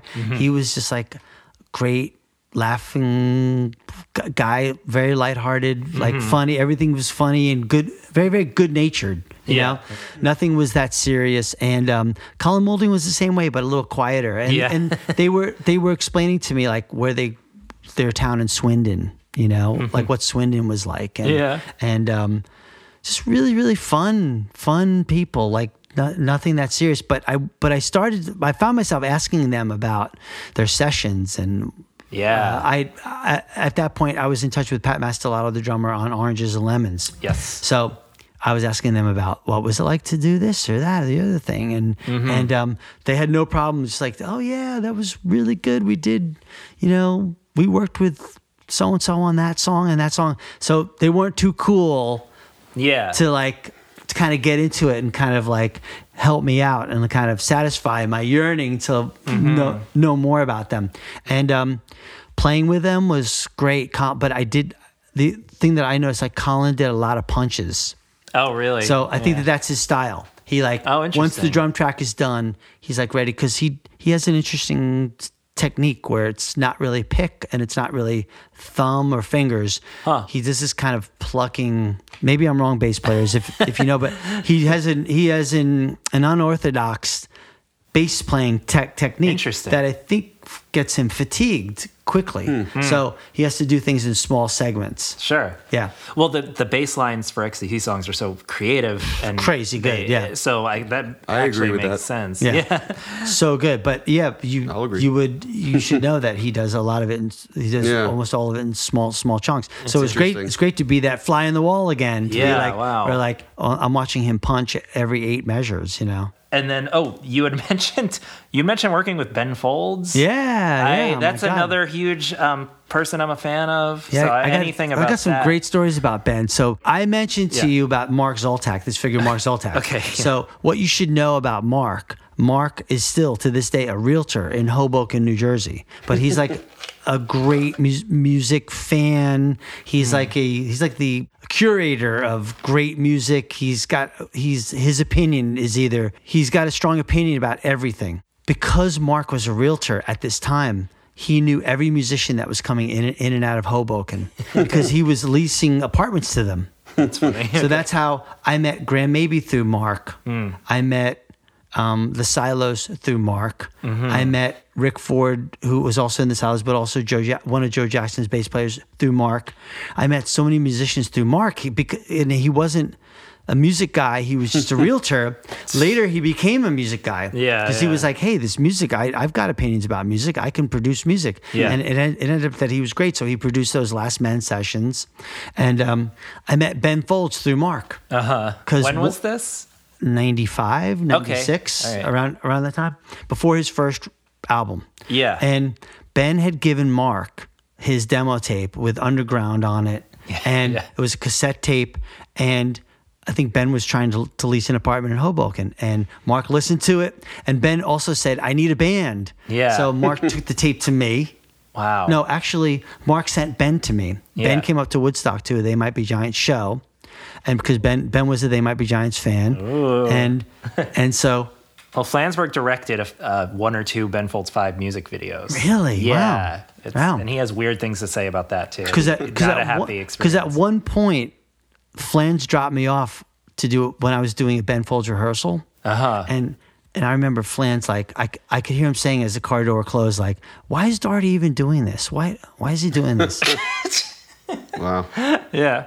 So and you can leave that on this you can leave that in, in the episode but it was almost like because and, and I was thinking like because this kid's like excellent he's like an awesome Yeah. you know so Ben took his demo tape up to me to a They Might Be Giant show and I listened to it and I was floored Yeah, and so. I instantly called him and, and I called Mark and Mark was like this kid is awesome he's great you should play with him we started rehearsing with Ben uh, in Montclair, New Jersey. So Ben was living Mm. in Montclair at the time, Mm-hmm. and his childhood friend Tom Spagnardi was playing bass, and it, I was in the original Ben Folds Five. you know, that's And crazy. we were rehearsing all the songs. We rehearsed in somebody's apartment, not Ben's, and. After some time, we did gigs at the bitter end. We did gigs. Remember Sin-é on Eighth Street? There was, used to be a Yeah. club Yeah. called Sin-é- that, we- Sin-é that was our Sin-é. first show. Yeah, really? No, I I got this is a not to derail, but it is a little funny story. I you know I used to email venues all the time. Could I have a mm-hmm. show? Could I have a show? And I emailed Sin-é, and they responded, "Yeah, you've got a show. Just letting you know, this is like for bands, not for solo acts." So I went, "Oh shit!" So I was like, "Dave, could you play bass for the show?" And we asked our friend Daniel, "Could you play drums?" And we rehearsed like a bunch of times for a few weeks, and it uh-huh. was like a band show, and that got me started in having a bunch of band shows for a few Wow. years. But it was out of panic. Wow, pretty cool. Anyway, yeah. no, that's no, that's great. Um, Yeah. So we did little gigs around town, and he had people coming down. I mean, he he was like he was very very young, very very innocent kid kid at the time. You know, I remember like him him wearing like sandals to like gigs, and we were carrying his piano. you know, into gigs because he wanted the certain Fender Rhodes, and you know, and um, and his parents would drive up from North Carolina to come to come see him play. It was kind of sweet. And eventually, believe it or not, Ben ended up renting the apartment above me in Jersey City, Wow. and we rehearsed in my basement. Wow. So we became the Ben Folds Five downstairs in Jersey. And you know what? Out of nowhere, just overnight, Ben just up and left one day. He left everything. Like he left his wife, who's living upstairs. Oh, my God. And he just left. I think I know who that is. Anna. she- yeah, Anna. Yeah. Anna Goodman. Yeah. Because Are she, you in touch with her? No, uh, she was in a band. She's my wife now. She was in another band. she plays cello, She I played think, right? violin in Okay. Pinata Land. Okay. A band. Yeah, that's I know Pinata Land. Oh my God. A I would band love that to I'm a big talk fan to of. Anna. Well, she she's she played violin for them for only very briefly, but the first few shows I saw, she was there. Oh, wow. And I interviewed Pinata. This is like proto podcast, but I interviewed them for my high school paper. Wow. And they're like, "Oh, you know, Anna like co-wrote like some of the Ben Folds Five She songs." did, yeah. I was like, "What? Wow. That's that?" Anna? Like I didn't know. What a Because, like I said, I read Pretty the cool. liner notes, right? So I knew Yeah. the name. So it's like that's the woman. So yeah, so I know, I, I you know, I've, I seen her do shows. Weird. And stuff. Yeah. It's a small, So- small. So he community. just he just took to- off. I think it was just, uh, you know what, we had, we had done some gigs, and we had done some like industry showcases where like there was like two execs at the back of the room, just che- checking him out, and it kind of it was it wasn't good, and it, he got rejected, you know, and um, but I. The Sin-é, I think the last Sin-é gig we did, his his his manager, his the manager that got him the huge record deal showed up and f- like f- just totally like gush, gushed over Ben. Yeah, fawned over him, whatever. And then after Ben left, he hired that manager to be his manager. So, and then that's the guy. I forget his name. So, but you never heard anything about why what happened? Nothing. And believe it or not, Anna stayed and lived upstairs for like at least a year. Wow. And she carried on. She was great. I mean, she was my upstairs neighbor. Yeah. for like a year, maybe more. She worked at MTV, and um, and then I saw Ben. I I I saw Beck at Jones Beach a long time ago, and Ben was opening for Beck. Okay. and Ben got me backstage to visit, and and. I could just see the look on his face then. Like he was, he, he looked tired. He looked like he didn't want to see people. It wasn't. It wasn't like he he didn't light up when he saw me. It wasn't like oh Yeah, yeah, yeah. we're going back to the day. It was Right. kind of like he looked worn out. Like people people wanted a chunk of him or something, and I felt like I was just another person wanting another chunk of him. Sure, You know, so we talked for a bit, and then that then that was it. We didn't go down memory lane or anything. He was Yeah. just kind of like, "Hey, what's going on?" But he was at that point, he was like a star. Yeah, yeah, much, yeah, yeah. yeah. I mean, God, that's crazy. Um, do you remember like what it was like arranging the songs, like the that you did learn? Well, he's another guy who's a drummer. He played drums on his own Yeah. demos, you know. Yeah. He had specific. He was like, "Don't we will never mic the drums from the front side, uh, you know, the uh, kick drum Huh. from the front side. Well, we're always going to mic it from the batter side." I was like, "Okay, whatever, man," you know. and so he had very very specific ideas, which seemed to be like unorthodox at the time, but he knew what he want. He knew what he wanted, you know. And Mm. Yeah. You know what we did? We did a lot of singing. I did a lot of singing because it was me, Yeah. Tom, and Ben No, that's singing. like what Ben Folds yeah, if, you're, like, yeah, if you, that was the thing. He, drums were cool. You know, it was great that you were playing drums, Doherty, but we all sang, and, and, and I can sing. So, Yeah. But but I we sung, we worked on a lot of stuff, and, and I always felt like it was it was a stretch, like, but it was kind of cool. It was Uh-huh. like, well, there's only three of us, and we're all singing, we're all playing at the same time. You know.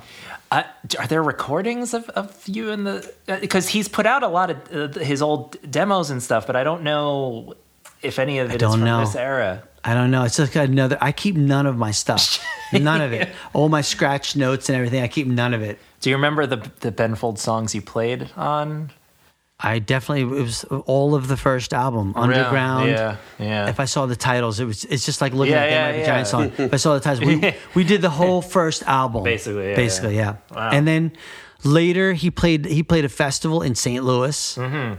Where he was playing at a smaller stage, and they might be giants were at the headline stage, Ah. and um, I connected with him there, you know, a little bit, Hmm. and spoke with him a touch, but he wasn't himself again. He was just like, uh, I don't know yeah, and that yeah. at that actually at that at that same show I was in I was online for food at the catering tent and in front of me this guy turn, turns to me and goes excuse me you know where the knives were and I I, I look up and it's Joey Ramone He's like Oh. excuse me you know where the knives are wow. and uh, he's tall tall dude Yeah. Yeah, yeah. because the Ramones were were like the headliner of, of that show. Oh show my you God. know. Man, the That's- Ramones and Big Audio Dynamite and They Might Be Giants Wow. Yeah. Oh my God. That's so a it's good just show. cool. That's my Joey Ramone story. I can tell That is people that awesome. I met. That's great. Well, I can't really say that I met him. I mean, I tell, I kind of lie. I kind of stretch it a little bit, but That's all you need from Yeah. him. If I had that story, I'd be a much happier hey, you know where the person. knives are? There's, Well, we didn't talk about REM. That's the one thing we got to talk oh, about. oh, for from, purpose. okay. Yeah. What what happened with REM? Well, what happened with REM was that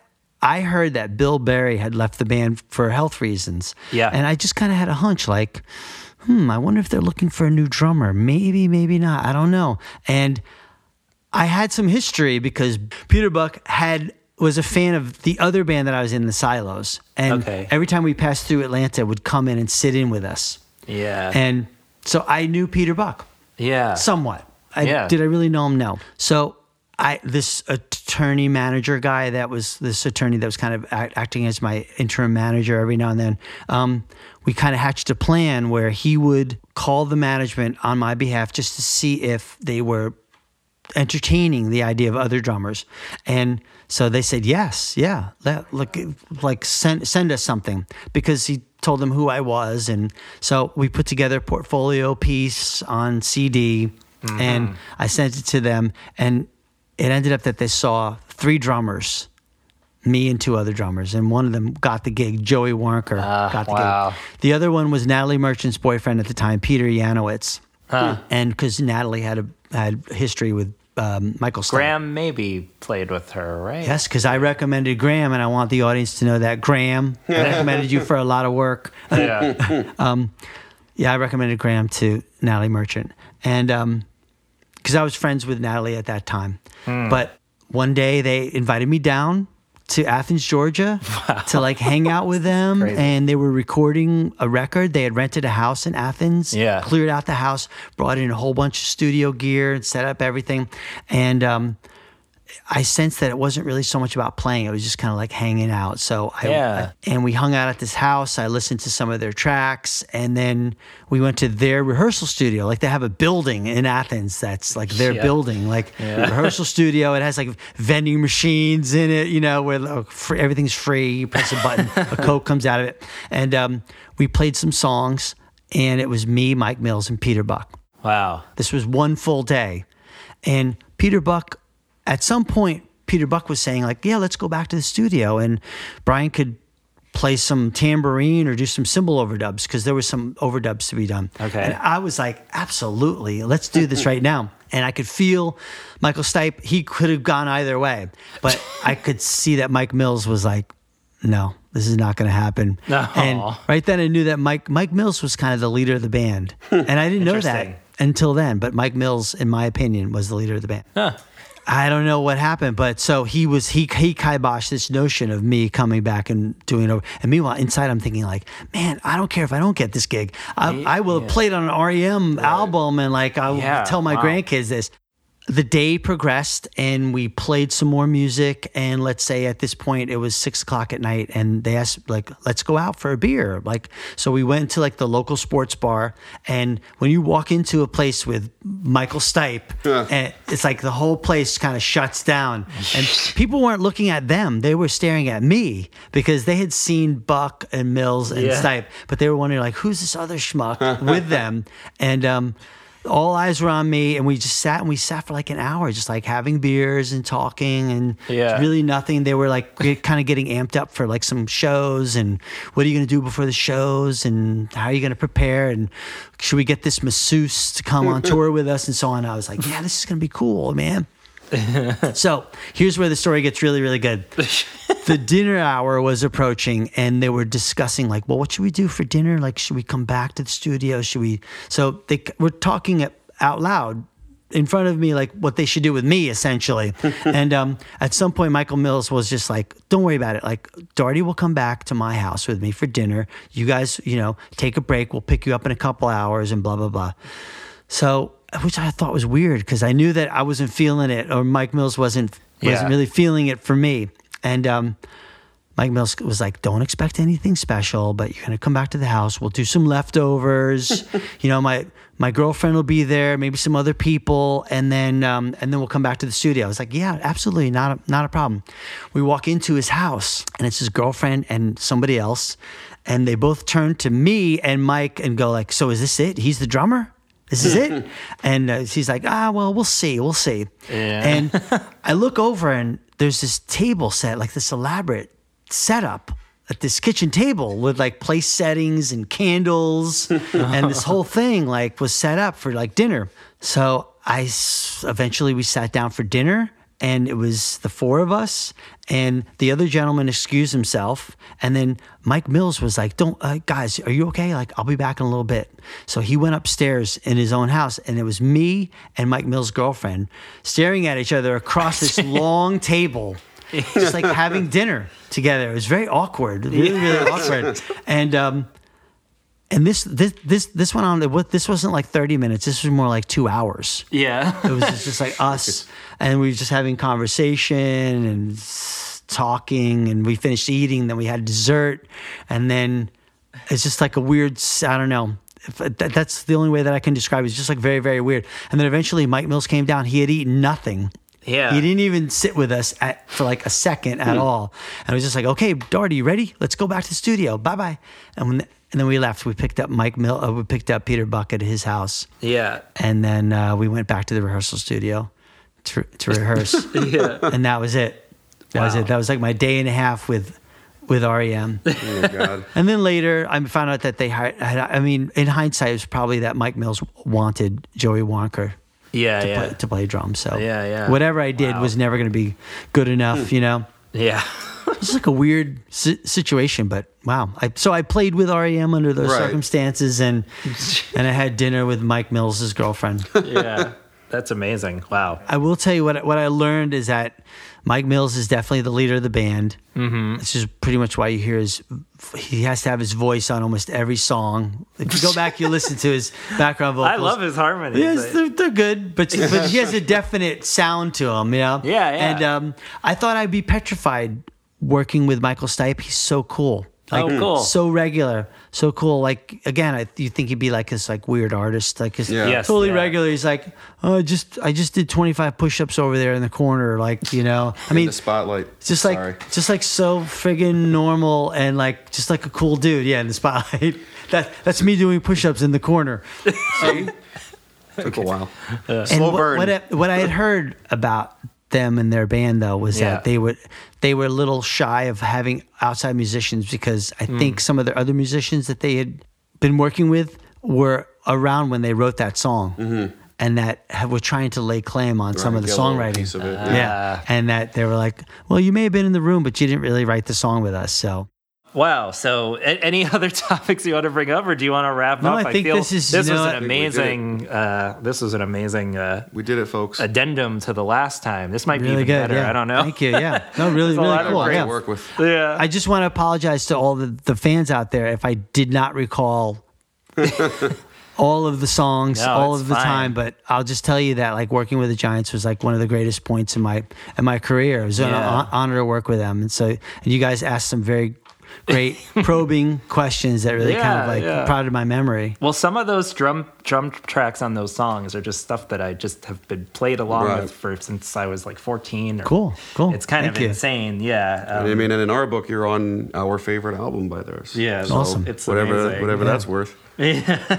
um, okay, so I guess we'll wrap up. Thank Nice. you, Cool. Brian Thank you. Doherty. Thank you, Brian Doherty. And oh, do you Thank want you, to say where people can like get like find your stuff online or anything? Okay, I so don't know. um, I do. I have my uh, album of songs, which I call Treat and Release. It's kind of like a band name, Treat and Release. It's on iTunes, but honestly, you can find it on SoundCloud for free, and you can check check it out there. Um, I don't really have. I do have a, like a, like a blog, but nah, kind of like post.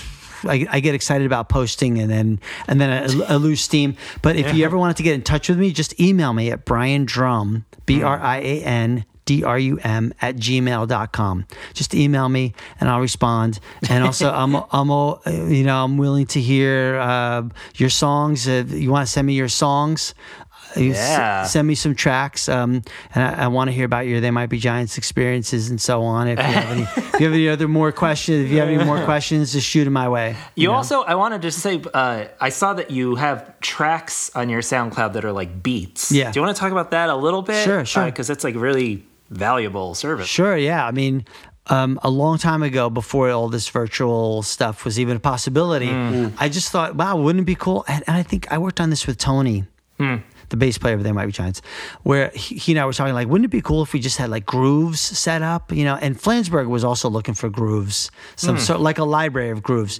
So me, Tony, and I went into the studio one day, and he recorded me. I played drums, just like different things. I made up stuff. Um, the titles of the songs that that you see, like I just made them up. Yeah. Some of them are like, you know, spoofs on Aerosmith songs. Some of them sound kind of like Steely Dan songs. But I just, you know, classic grooves, like when the levee breaks and so on. Um, and that's it, just like two minutes. But we thought they would be like in real time, uh, like the length of like an average song. Thinking Yeah. that if you wanted to use them for your song, you could like Yeah. snippet them. I was thinking like, about you it. could go ahead. They're kind of royalty free. They're kind of like Yeah. you know slice and dice them the way you want. That's a, a lot of our listeners are musicians, and you know, I think that that's a very valuable thing. Cool, So cool. I mean- get get into that. But if you if you wanted to purchase them, they are also also on Amazon or iTunes, but they're like a, a dollar. um, You know, they're That's, like yeah, that's it. they're like so cheap. Save a few hundred Yeah. dollars and And, going uh, to a studio. Yeah, of course. Yeah, but Spend but by all means, and I didn't I didn't. I haven't figured out uh, like a good delivery system for this, Yeah. but I have like another volume, like volume three, where they're all separate wave files. So I could send you like a folder of eight tracks of Mm. yeah. Oh wow. and I'll send them to you guys. Uh, Yeah. But they're like a folder of eight tracks of like drums at 120 Mm-hmm. uh, beats per minute, drums at 80 beats per minute, in this style and that style. So I I was kind of jazzed about making libraries, but then I I realized like I don't know, GarageBand, Logic, they already have libraries of stuff, but yeah, they do. which are awesome. as well. So Yeah. I don't know. I mean, if you want my I think it's- library, just get in really touch cool. with me. I'll get them to you or something. or, I just know. wanted to let Yeah, people know thank that. you. Okay, so well, thank you so much. Thank you, Brian. This was uh, Thank you, guys. awesome. This was amazing. you. Amazing. My pleasure. Thank you for the music and the stories. yes. All right. Thank you guys. Okay. Thanks. bye bye, everybody.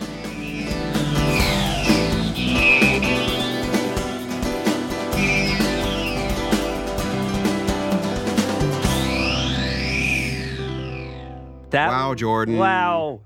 Wow. That was it. Part two, part one and two of Brian Doherty. What a time to be alive. yeah. Uh, guys, please just check out Brian's stuff online. Check out his his stuff. If you enjoyed this episode, uh, we're gonna interview some more people. We got one. We got one in the can. One more in the can. that I found very entertaining. That's going to come up pretty soon, I think. Um, and there's more kind of being planned. Some stuff I don't even know about. Yeah, that's right. Uh, I- I'd say- Dave's parents.